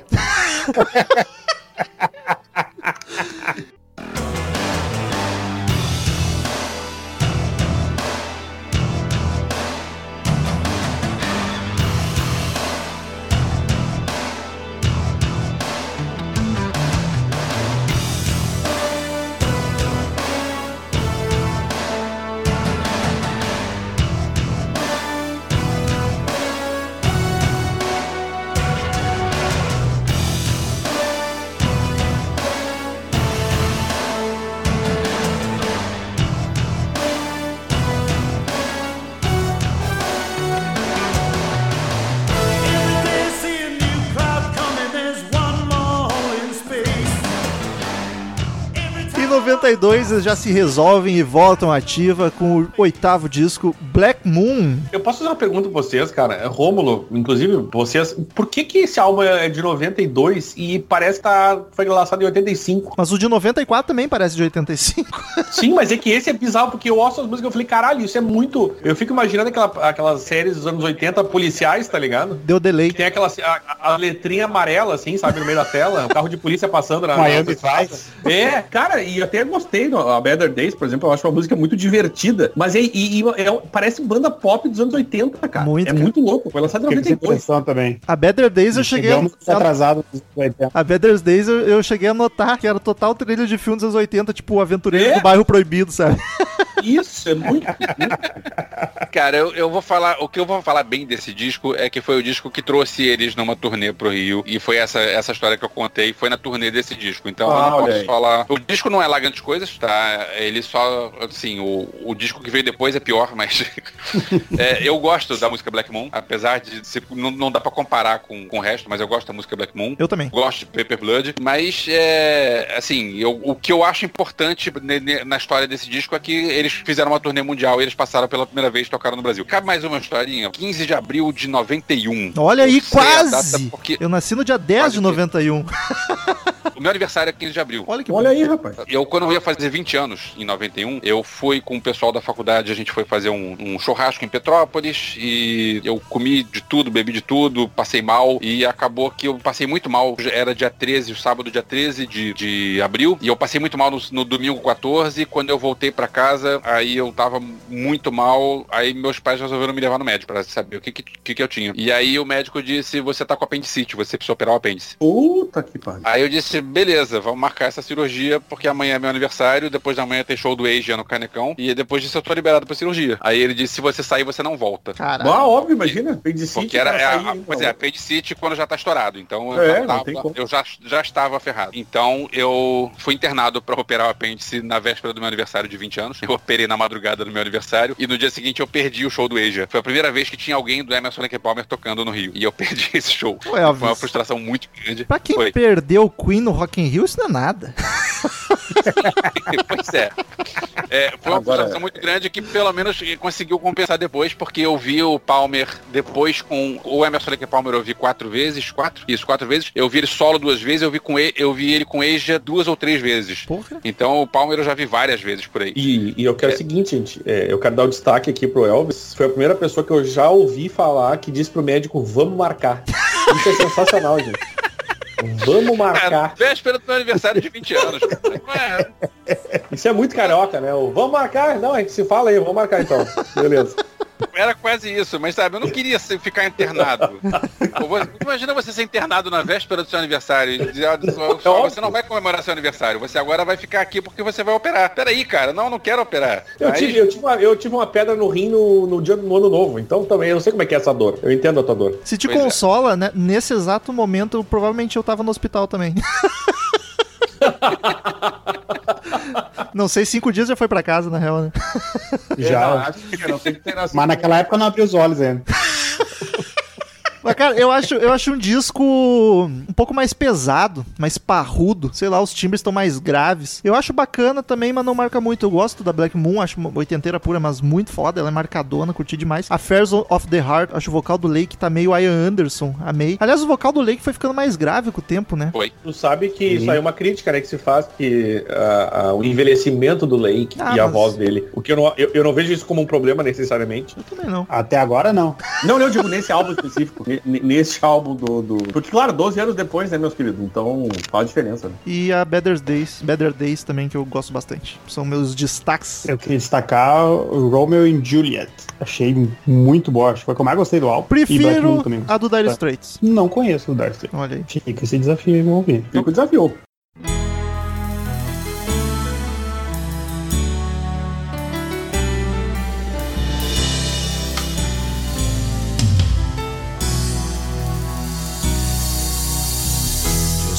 Take my heart, put it on ice. Cause I don't think I could stand another blow. Just one more tumble of the dice. Though it's slipping through my hands, can't let it go. When the hard rain falls, whatever you may say, there's no hiding. E em 94 saiu até então o último disco. Até então não, vai, vai ser o último disco É. da banda, Exato. o nono. Agora tem mais jeito. é, de 94. Outro que é absurdamente anos 80, chega a ter cheiro de laque, reverb até o talo. Mas, cara, vocês estão falando que ele é pior. Eu achei ele tão bom quanto o anterior, assim. Um disco legal, com música Nossa. boa, mas que nada como antigamente. Eu destaquei quatro até. Esse aí, eu não. Eu não gostei desse álbum. Eu posso dizer que realmente não gostei desse álbum. Nenhuma, nenhuma música me chamou atenção. Eu achei o vocal, fim de carreira mesmo. Tu gosta- do Leite. Tu gosta do Hot Space e vai reclamar desse disco, Marcelo? É verdade. Ah, mas não se compara. Desculpa. Exatamente, exatamente. Se Desculpa, compara. não Concordamos nesse ponto. vou aceitar isso, mas vou deixar pra desdobrar no podcast de, de Hot Space. Hot Space tem Under Pressure que salva, né? Mas puta. Não, negativo. Mas não vou, não vou queimar, não vou, não vou queimar minha pólvora agora. Eu ia dizer que tirando, tirando Under Pressure, eu não lembro se tem alguma coisa que presta nesse disco. Não mas tem, não, tudo bem, Marcelo. Deixa quieto, a gente não tá falando de Enfim, Cunha. cara, já. cara. A penúltima música, e depois vem Under Pressure pra fi- finalizar. O In The Hot Seat também destaque vai pro Heart on Ice, que me lembrou muito Elton John, cara, essa música. Não sei se, se vocês chegaram a ouvir ela. Sim, destaque Mas- meu. Baladão bonito. Eu Ele acho é- que eu não ouço esse disco desde 94. Eu tenho Então eu, eu, eu recomendo dar uma ouvida no Heart on Ice, porque me lembra Elton John e eu gosto de Elton John. Então aí já, ganhei- já me ganhou, entendeu? Aí foi a hora que me ganhou. Vou ouvir, vou ouvir. Vou marcar. Vou marcar. One by One, curta melodia vocal e Man in the Long Black Coat. Música arrastada, com vocal calminho, muito boa. Me lembrou até de leve o vocal do Zé Ramalho. Ficar do grave o jeito. dele Olha, isso, isso, isso é polêmico. Mas eu, cara, pra mim os. Falecido, né? O original disso é Bob Dylan, né? Tá escrito aqui. Bob Dylan, verdade. nem, tinha, nem tinha me ligado. É. Que loucura. É que uma- qualquer pessoa cantando uma música do Bob Dylan vai, vai parecer melhor, né?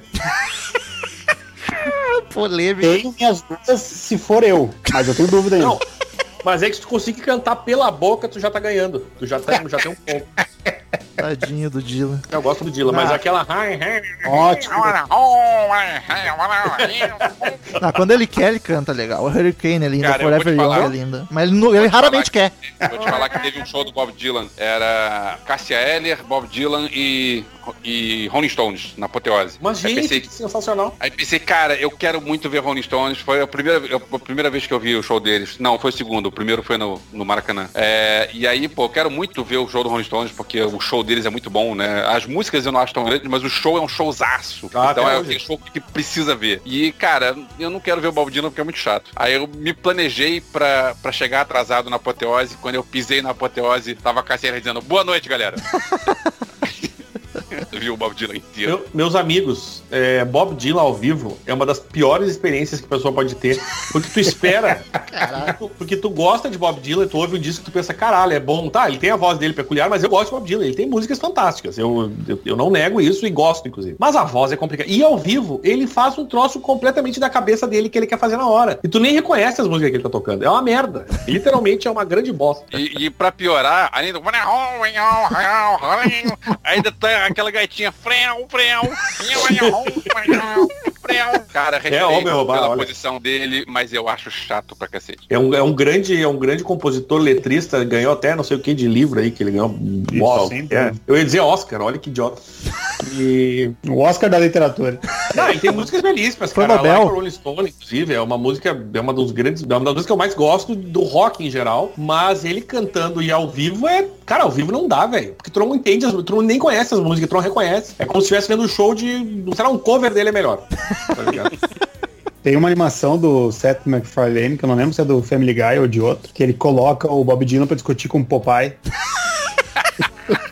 e tu não entende nada, é muito bom, cara.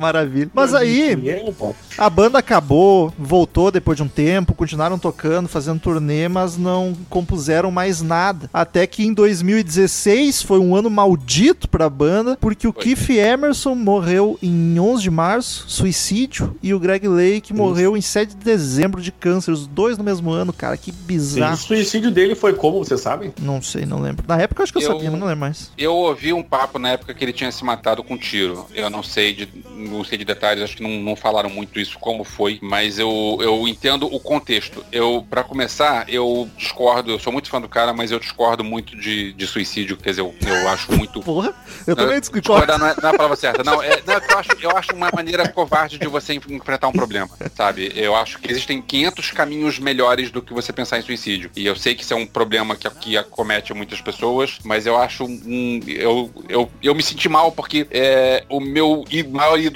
fez uma coisa que eu, que eu não gosto, sabe? Então foi um troço que me, foi muito doloroso pra mim, não só porque eu perdi um ídolo, mas como pô, o cara se matou, sabe? Tipo, é, eu era muito fã do, do Fred Mercury, o Fred Mercury morreu porque tava doente. Eu, muito fã do John Lord, John Lord morreu porque tava doente. Muito fã do Kit Emerson morreu porque resolveu se matar. Então, sabe? 71 É, anos. mas eu entendo o contexto disso, porque o negócio é o seguinte, você, a gente vai ver um show do, tá, não vou falar mal do, do Bob Dylan não, mas tipo, Já eu, vi um show demais. do, eu vi o show do Jerry Lewis nos anos 90 no, no Canecão. O cara lá, velhinho, bêbado, chegou no palco, a, banda entrou antes, a história, essa história do show do Jerry Lewis foi muito louca, porque era o seguinte, ele tinha duas datas no Canecão. E aí é, tinha uma banda cover antes, que era do Avelar Love e do João Penha, que era o Love and the Lovers, e aí depois era a banda do Jerry Lewis. E aí, na primeira noite, ele não veio, ele faltou o show. Porra. Caralho. E aí na segunda noite, tava todo mundo tenso. Eu tinha ingresso pra segunda noite, eu não tinha ingresso pra primeira. Tava todo mundo tenso. Será que ele vem hoje? Ou será que ele vai fazer que nem ontem?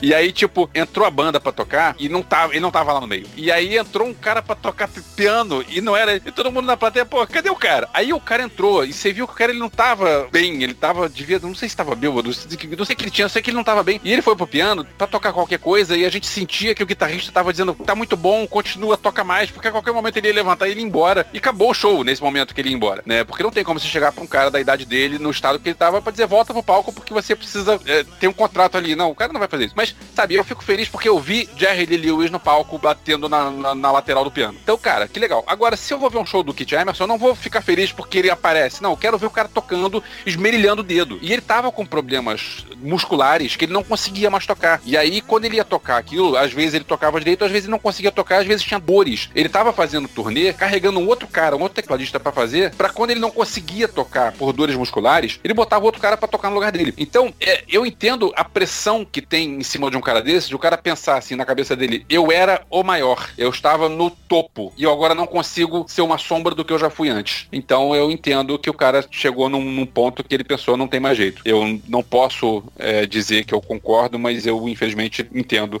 o que deve, o que devia estar passando na cabeça dele. Eu vi algum guitarrista, agora não lembro quem, falando que quando tu tem uma banda assim, muito virtuosa, o teu, teu maior rival não é a outra banda do gênero, tá ligado? É, é tu de 20 anos atrás, que gravou aqueles absurdos e agora tu tem que correr atrás pra tocar de novo, tá ligado? Deve ser muito foda. Pois é, é, porque pensa só, você, você vai no show do, do Rolling Stones, você vê o Keith Richards fazendo um plam e faz, dando uma careta, você acha aquilo mó barato, cara. que maneiro, olha lá, o cara tá lá, sabe? É, Eu fui ver o show do The Who no, no Rock in Rio, eu tava esperando um negócio desses. E eu vi o, o Townsend tocando pra cacete, cara, que, que boa surpresa ver o senhorzinho de 70 e blau tocando pra cacete, porque se ele só pisasse no palco, ele ao lado do Roger Daltrey, outro senhorzinho, também tava e também cantou pra cacete, se eu só visse os dois no palco, eu já tava satisfeito. Pô, valeu o meu ingresso. Mas não, maneiro você ver um cara desses é, se esforçando e, vê, e de repente o cara ele tá num, num momento muscular da- do braço dele que ele não consegue mais se esforçar. E aí não, não tem jeito. É triste, foi um, foi um baque muito grande, né? Não, não sei se eu já comentei aqui, eu sou fã. e, e aí o, o dia que o cara morreu foi um dia muito triste. Foi, Porra, que ano pra ti, hein? Os dois. Pois isso, é. Isso que é, isso que é uma puta coincidência bizarra e triste. É, Ah, o Lake ainda foi em dezembro, podia ter esperado alguns dias, né? só pra dizer Segura que aí mais virou. um pouco, cara. Só pra dizer que foi outro ano. É. Ah, não, foi os, foram os dois no mesmo ano. Mas nesse clima bom e gostoso. Elvis, pra indicar pros nossos ouvintes que chegaram até aqui, querem começar a ouvir Emerson Lake Palmer, que, que disco tu indica pra começar? E aí pode entrar coletânea, pode entrar live, o que, que tu acha melhor pra assim, ser o primeiro contato da pessoa com, com a banda? É, eu falei antes, eu repito, Tarcos. A música Tarcos inteira, com seus, sei lá, quantos minutos muito grande, ouve aquilo. E aí, depois que você já tá um pouco mais acostumado com a estranheza, porque é uma música estranha, não é uma música de fácil digestão, aí é, entra no, no Carnival Nine, que Carnival Nine é a melhor música já gravada na história pela humanidade. Polêmica, hein? Polêmica. Eu, eu tinha uma piada quando eu era, quando eu era moleque, que a gente dizia que o, a melhor música que existia era Bohemian Rhapsody. E aí tem aquela história no, na gramática portuguesa que fala que tem o mais que perfeito. A conjugação, o que é um mais que perfeito? Se o troço é perfeito, é perfeito. Não tem como você ser mais que perfeito. Aí eu conheci Carnival Nine e entendi. Ah, agora eu entendi. Fez sentido.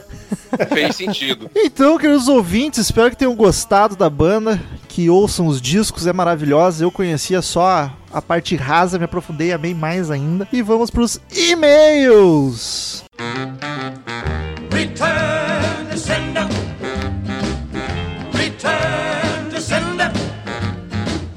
I gave a letter to the postman. He put it in his sack.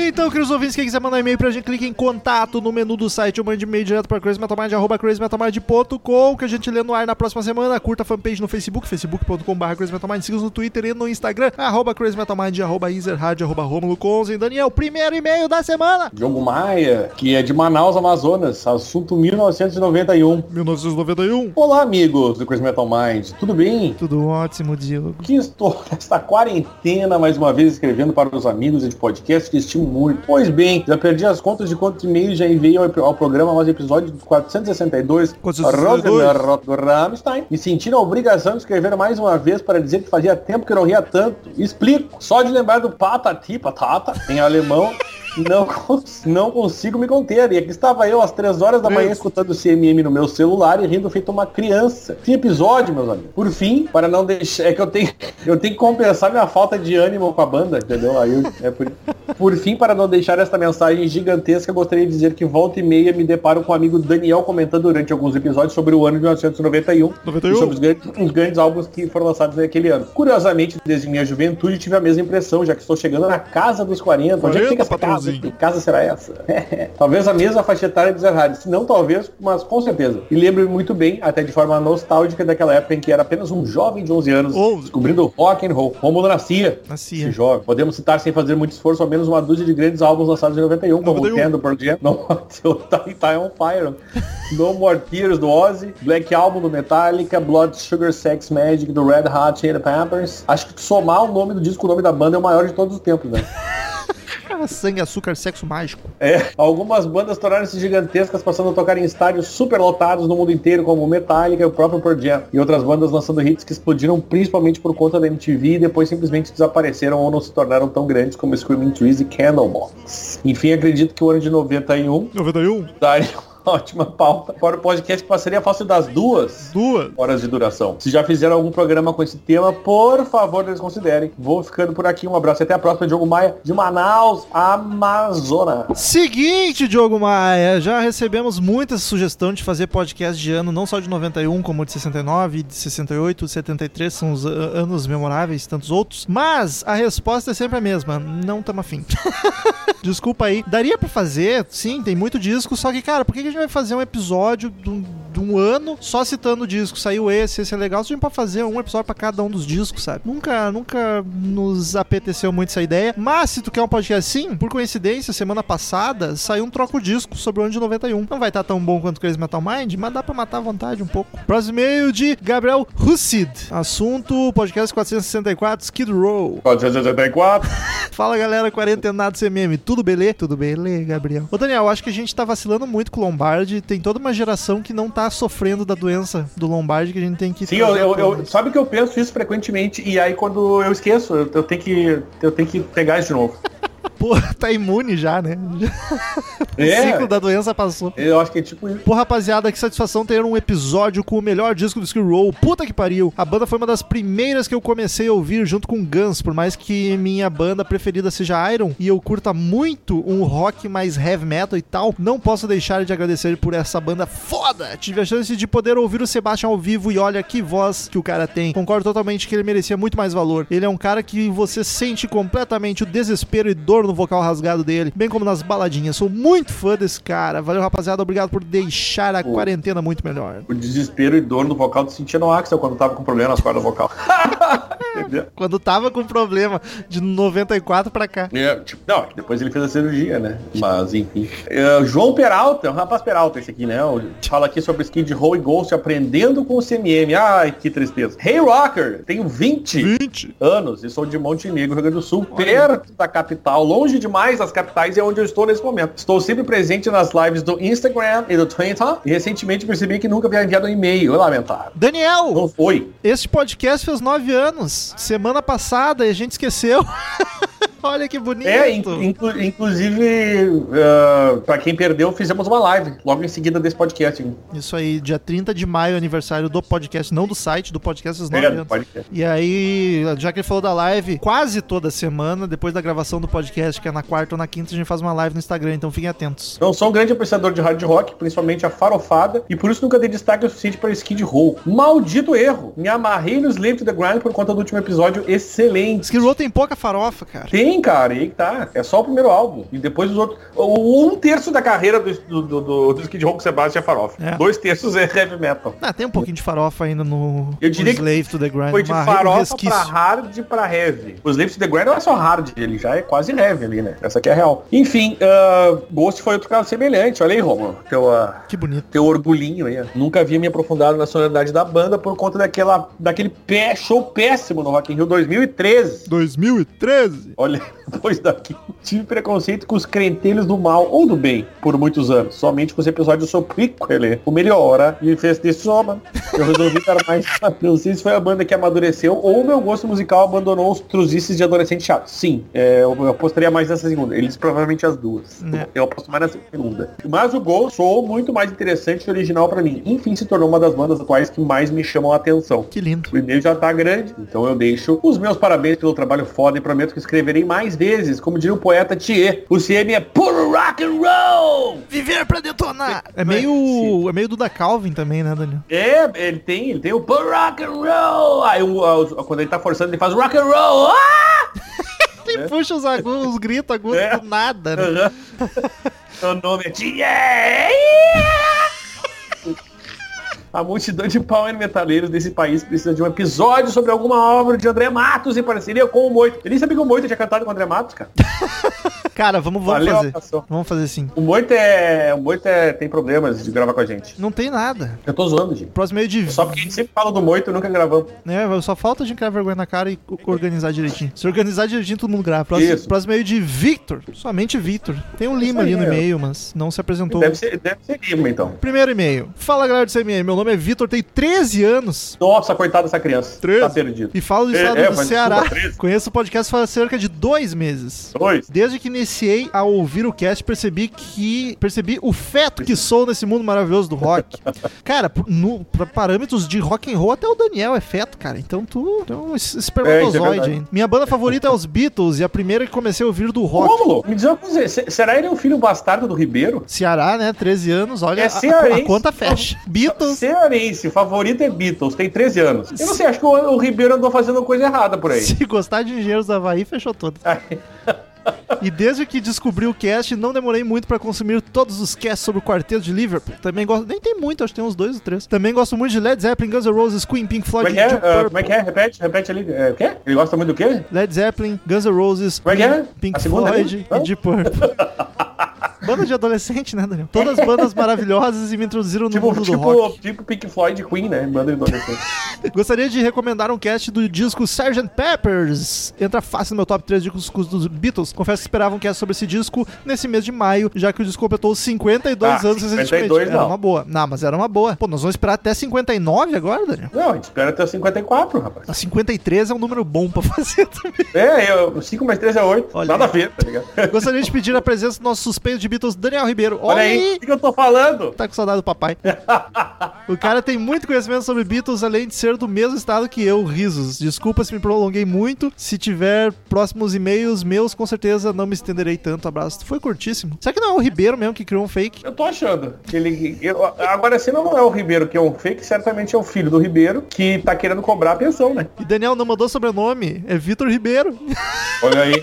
É o Vitor Ribeiro, é verdade. É, na verdade, é Vitor Lima, porque o pai adotivo deu o nome. O biológico é Ribeiro. É, vamos lá, Lucas Custódio Alves mandou aqui o podcast 464 Skid Row. 464. Olha, boa. Meu nome é Lucas, sou de Campinas, São Paulo, padrinho com muito orgulho desse podcast maravilhoso. Que lindo. Ah, saudosa Campinas. Um beijo para a caravana de Campinas. Caros amigos do CMI, uma vez eu fui de carro Porto Alegre Campinas, meu amigo. Caralho, por causa É. de mulher, no mínimo. E não, pior é que não, por causa do De meu irmão que tá vindo pra cá, eu ajudei ele a fazer a mudança. Teu, de um homem, então, teu É, tá de homem, exato. Caros amigos do CMM, que episódio topzera foi esse? Pior homem, comunista, maconheiro e biólogo. Não, é, que, que tristeza. Skid Row é sem dúvida Algum uma das... filho teu pai tinha que ter feito direito.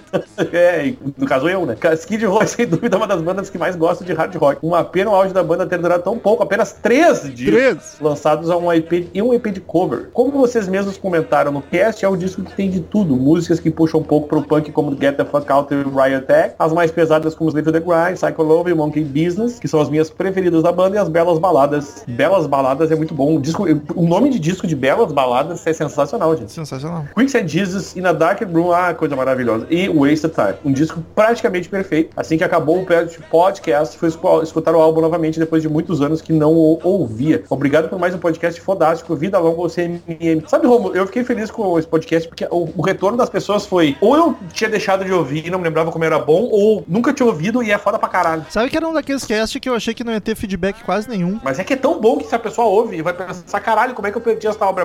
Porque, cara, a gente tá falando isso no cast. Muita gurizada não sabe nem quem é Skid Row, velho. E aí daqui a pouco o cara, pô, vou ouvir. Aí começa a ver a hard rock. Pô, vou dar uma chance. Aí ouve aquela porrada e o cara, caralho, explodiu minha O cabeça. pessoal tá meio preguiçoso de feedback, tem mandado mais quando é algum assunto mais grande, sabe? Mais Mas popular. isso até que não, esse, esse pegou bem. Eu achei que esse não fosse render tanto e fiquei surpreso, positivamente. Rendeu, surpreso. rendeu legal. Não, e digo até em Facebook, Instagram e... Twitter, Twitter bastante. Twitter, né? Próximo é de Matheus Mad. Ai, esse é- Assunto quebra de expectativas, gratas surpresas e outras coisas. Ai, ai, ai. Olá, patota do CMM, como vão? Vamos lá. Patotá, patatá. Sou Matheus Med, 18 anos. Olha a 18. juventude nos ouvindo, Daniel. Interior de São Paulo. Primeiramente, esse álbum do Skid Row foi uma tremenda quebra de expectativa, visto que, por não conhecer a banda, eu esperava aí, um disco mais leve e cheio de Uou. baladinhas românticas. E fui agraciado com músicas pegadas e com punch. Andei reouvindo epi- uns episódios antigos e me veio uma dúvida. O Daniel Opa. conseguiu entender a ordem ou falta dela da discografia dos Misfits. Amigo, eu não, me lembro nem, né? eu não me lembro nem do que, que tu tá falando, quanto mais se eu ter aprendido o que, que eu que eu não entendi. O podcast de Então, Misfits que ele gravou não dava pra entender a discografia, a gente não conseguia passar disco por disco porque era uma bagunça. Ah, é verdade. Não, eu sabia, eu sabia que tinha uma confusão, mas eu não sabia exatamente por quê. Então, não, eu não entendi. Hoje entende menos do que entendia naquela época. E, exata, e, e, inclusive, isso é a ignorância, às vezes é uma benção. Mas parabéns pelo ótimo trabalho obrigado por me fazer companhia desde 2018. Olha que bonito. 2018. Quando ele tinha 16 anos. Tu vê, te- teve uns que se perderam antes da vida, tipo o nosso amigo do Ceará, o Vitor lá, que tá 13 anos, já tá aí, ó. Se o pai dele e a mãe dele ouvem esse negócio aqui, vai, vai dar problema, entendeu? Fala, CMM mandou o Sucks, um 38 que gosta de. 38? Não, ele gosta de não dar o nome dele, né? Então, 464 464. Skid Row. Que beleza ver o episódio do Skid Row. Quando vocês são fãs da banda é mais gostoso. Slave to the Grind é um Pra disco- gente, principalmente. Bah, com certeza. Tem, tem dias que é tenso. Mas ultimamente tem sido bem bom, inclusive, as, as escolhas, assim. Tem sido ótimo. To the Grind é um disco que eu ouvi ainda quando estava descobrindo que era rock. E também caiu nas minhas mãos o VHS que mostrava a passagem da banda pelo Brasil. Esse é, é sensacional. Eu tenho esse VHS. ainda lembro dos caras da banda zoando o nome da cidade de Ouro Preto que eles chamavam de Black Gold. E não é zoando, é verdade, né, meu amigo? Né? Se ainda não ouviram, recomendo o cover de Monkey Business, feitos pelos Animal Drive. Quase melhor que o original, só pelo fato de não usar cowbell. Cara, qual é o problema do cowbell, hein? Eu gosto de um cowbell bem tocado. Eu também acho. Inclusive Nightwing, como ela começando com... Na verdade, eu sou fã de Blue Oyster Cult, né? Não, e, e o Ganso, o, o, o Steven Adler curtia um cowbellzão também. O Skid Row era mais uma das bandas que eu ia ver ao vivo este mês, um festival da Espanha, mas não vai perder. Ingressos pagos se não tivesse sido tudo cancelado pelo vírus maldito. Ainda fico puto quando lembro que esse festival não vai mais acontecer. Quando vi a banda no cartaz, não botei fé, mas descobri que o vocal atual manda muitíssimo bem. Não sei se já viram algum vídeo deles. O nome do cara é Zip Ter- Sem tempo, tá irmão. certo. E ele cantava antes no Dragon Force. Tá aí, Daniel. Que carreira. Esse papo de ser viúva de banda, acho uma babaquice tremenda, mas acho que de uma banda a gente tem que ser, né? Eu escolhi você viúva do Skid Row. Não quero ouvir nada que a Não, banda e- tá fazendo. Eu também não. Mas eu vou dizer uma viúva coisa. do. Sebastian, não do Skid Row. Em, em defesa do Skid Row atual, tá? Não quero. É, eu também, eu- no meu caso, eu, eu, eu entendo os jovens. Porque, por exemplo, assim, ó, o jovem que não cresceu ouvindo o Sebastian cantar, ele não tem a mesma apego à banda com o Sebastian. Então, se ele pegar o Skid Row agora, talvez ele goste. Não por causa das músicas, que certamente não vai ter nenhum disco que eles vão fazer, fizeram depois disso, que foi melhor que o Scream e eu acho que nem que o próprio homônimo. Mas, é, eu entendo. Eu acho que é, é muito capaz do Suck ser um cara que não cresceu ouvindo o, o, o Sebastian, e aí pensa que, pô, legal com esse cara aqui, entendeu? Eu acho bem, bem, Mas tem- é bem que justo. a maioria das bandas que o pessoal fala de ser viúva, tipo, ah, Sepultura, Saba, ICDC, sei lá, não me vem mais nada na cabeça agora. São tudo banda que teve uma carreira bacana ainda, por mais que muita gente não goste, com outros vocalistas. Agora o Skid Row, mano, puta, ninguém ouviu essa merda. Eu escolhi, eu vou ser viúva do Sebastian Bach pra ser. É, não, quero, eu não já quero eu saber Skid sou, Row. eu sou admitidíssimo aqui, inclusive, e, e- e falo com orgulho. É, tá É, é que nem, é que nem preconceito, né? A gente tenta se desconstruir, ser menos preconceituoso, mas um a gente tem que manter. Eu sou preconceituoso contra anime. Não quero saber de anime. Odeio, não chega perto de mim, otaku. Vai, eu, ô, meu, eu, eu queria Eu juro, que eu- desculpa, Sucks, não tem nada a ver contigo, que a fotinho dele é de anime. É um preconceito que eu já carrego há tempo, não tem nada a ver contigo. Ah, eu queria, eu queria dizer que eu compactuo com o Rômulo desse preconceito, porque eu tenho pavor de anime. Anime, pra Por eu gostar, eu tenho que ter menos de 12 anos. Que foi o eu, caso, eu, como do, já faz muito tempo, não vai acontecer, né? foi o caso do E- Pokémon anime e Dragon Ball. não, mas é verdade, não, não tem condições mesmo, eu não, não tenho paciência. Próximo e Vamos lá. último e-mail, Esdras Mateus. Estou feliz ah, e é puto. verdade. Estou feliz e puto. Olá, pessoal do podcast Crazy Metal Mind. Fico muito feliz de mandar meu primeiro e-mail ao podcast. Gostaria de parabenizá-los pelo conteúdo informativo e muito divertido sobre rock e metal. Escrevo com indignação sobre o podcast do Bad Motor Finger do Soundgarden. Ah, meu Deus. Como dito por Romulo, ele diz esse é o Dark, ele diz que esse é o Dark Side of the Moon da banda, sendo que claramente Super Unknown é o mais evoluído e favorito entre a maioria do fandom de Soundgarden. An- Antes, o Romulo vai explicar isso daqui a duas frases, tá? Antes eu quero dizer, amigo, como é que tu tá indignado com uma coisa que tu nem sabe o que tá, tu, tu tá dizendo na frase seguinte que tu não entende o que, tu- o que, que tá acontecendo. Então calma que o Romulo, eu fiquei. Toma calma que o Romulo vai explicar esse negócio aí, porra. Confesso que não conheço muito sobre essa expressão e o que quer dizer. Então tá indignado por quê, meu filho? Se é o melhor álbum da banda ou o mais famoso, por favor me explique. Enfim, kkk, Vai. espero manter contato pelos e-mails. Desejo tudo de bom pra vocês. Que Ron James Dio os abençoe. Ah, uma Primeiro, boa, uma boa benção aí. Primeiro, vamos, Vai, vamos explicar o que é o Dark Side of the Moon. A gente também não sabe direito. Porque, porque é, é uma expressão que a gente criou aqui, meio abstrata, porque não é o disco mais vendido, ao mesmo tempo que não é o mais clássico, não é o favorito da maioria, ao mesmo tempo que é tudo isso junto. A gente costuma dizer que é o, o disco ponto de virada, que foi a banda, é, podia ser grande, podia ser boa, quando lançou aquele disco, ela explodiu pro mundo inteiro, foi o grande disco dela, tá ligado? Que é o caso Dark Side of the Moon pro Pink Floyd. Se tu for ver, o, o The Wall do Pink Floyd, por exemplo, que é a banda que surgiu a expressão, o The Wall pode ter muito. Acho que tem muito mais gente que prefere, inclusive, da briga parelha. Então não é o mais evoluído e favorito entre a maioria dos fãs. E outra, como é que tu sabe que Super é o, é o favorito entre a maioria do fandom de Soundgarden? Carece de dados. Cadê as fontes? Fez uma pesquisa? É, eu queria saber, é científico isso ou é eu tô achando? Aí não me vale. Porque, aí eu acho Porque de o Osmar Terra, achismo, então é, o tá governo certo. tá é. cheio. O Osmar Terra, então tá corretíssimo, porque ele acha que não é assim, entendeu? Então tá bom. Não sei se consegui explicar, mas tentei. Queridos ouvintes. Ah, velho, é o resumão de sempre, é o ponto de virada, entendeu? Não precisa ser o melhor da banda, nem não sei, mas deu, foi, foi o que a banda virou a carreira? Foi, então tá bom. É, então é e tem bandas que é mais fácil de definir isso, tem outros que é difícil, tem outros que nem tem. Exatamente. E- Erramos? É bem possível. É normal, inclusive. Não, mas acho que no Sound- Soundgarden não erramos, não. Acho Não, eu não sei, porque ele tá cheio da certeza ali, ele deve ter feito essas pesquisas que a gente não tem. Ele... Me- Até vou pedir, inclusive, as referências dos links aqui pros artigos que Me tem. tá? manterei firme na colocação de que o Dark Side é o Supernova. Só acredito o contrário se o Atila falar que não. Queridos ouvintes, muito obrigado por companhia maravilhosa de todos vocês. Até semana que vem em outro podcast sensacional e tchau! Dá tchau, Daniel. É, então tá, né? Estamos encerrando. Obrigado pela presença de todos e no próximo tem muito mais.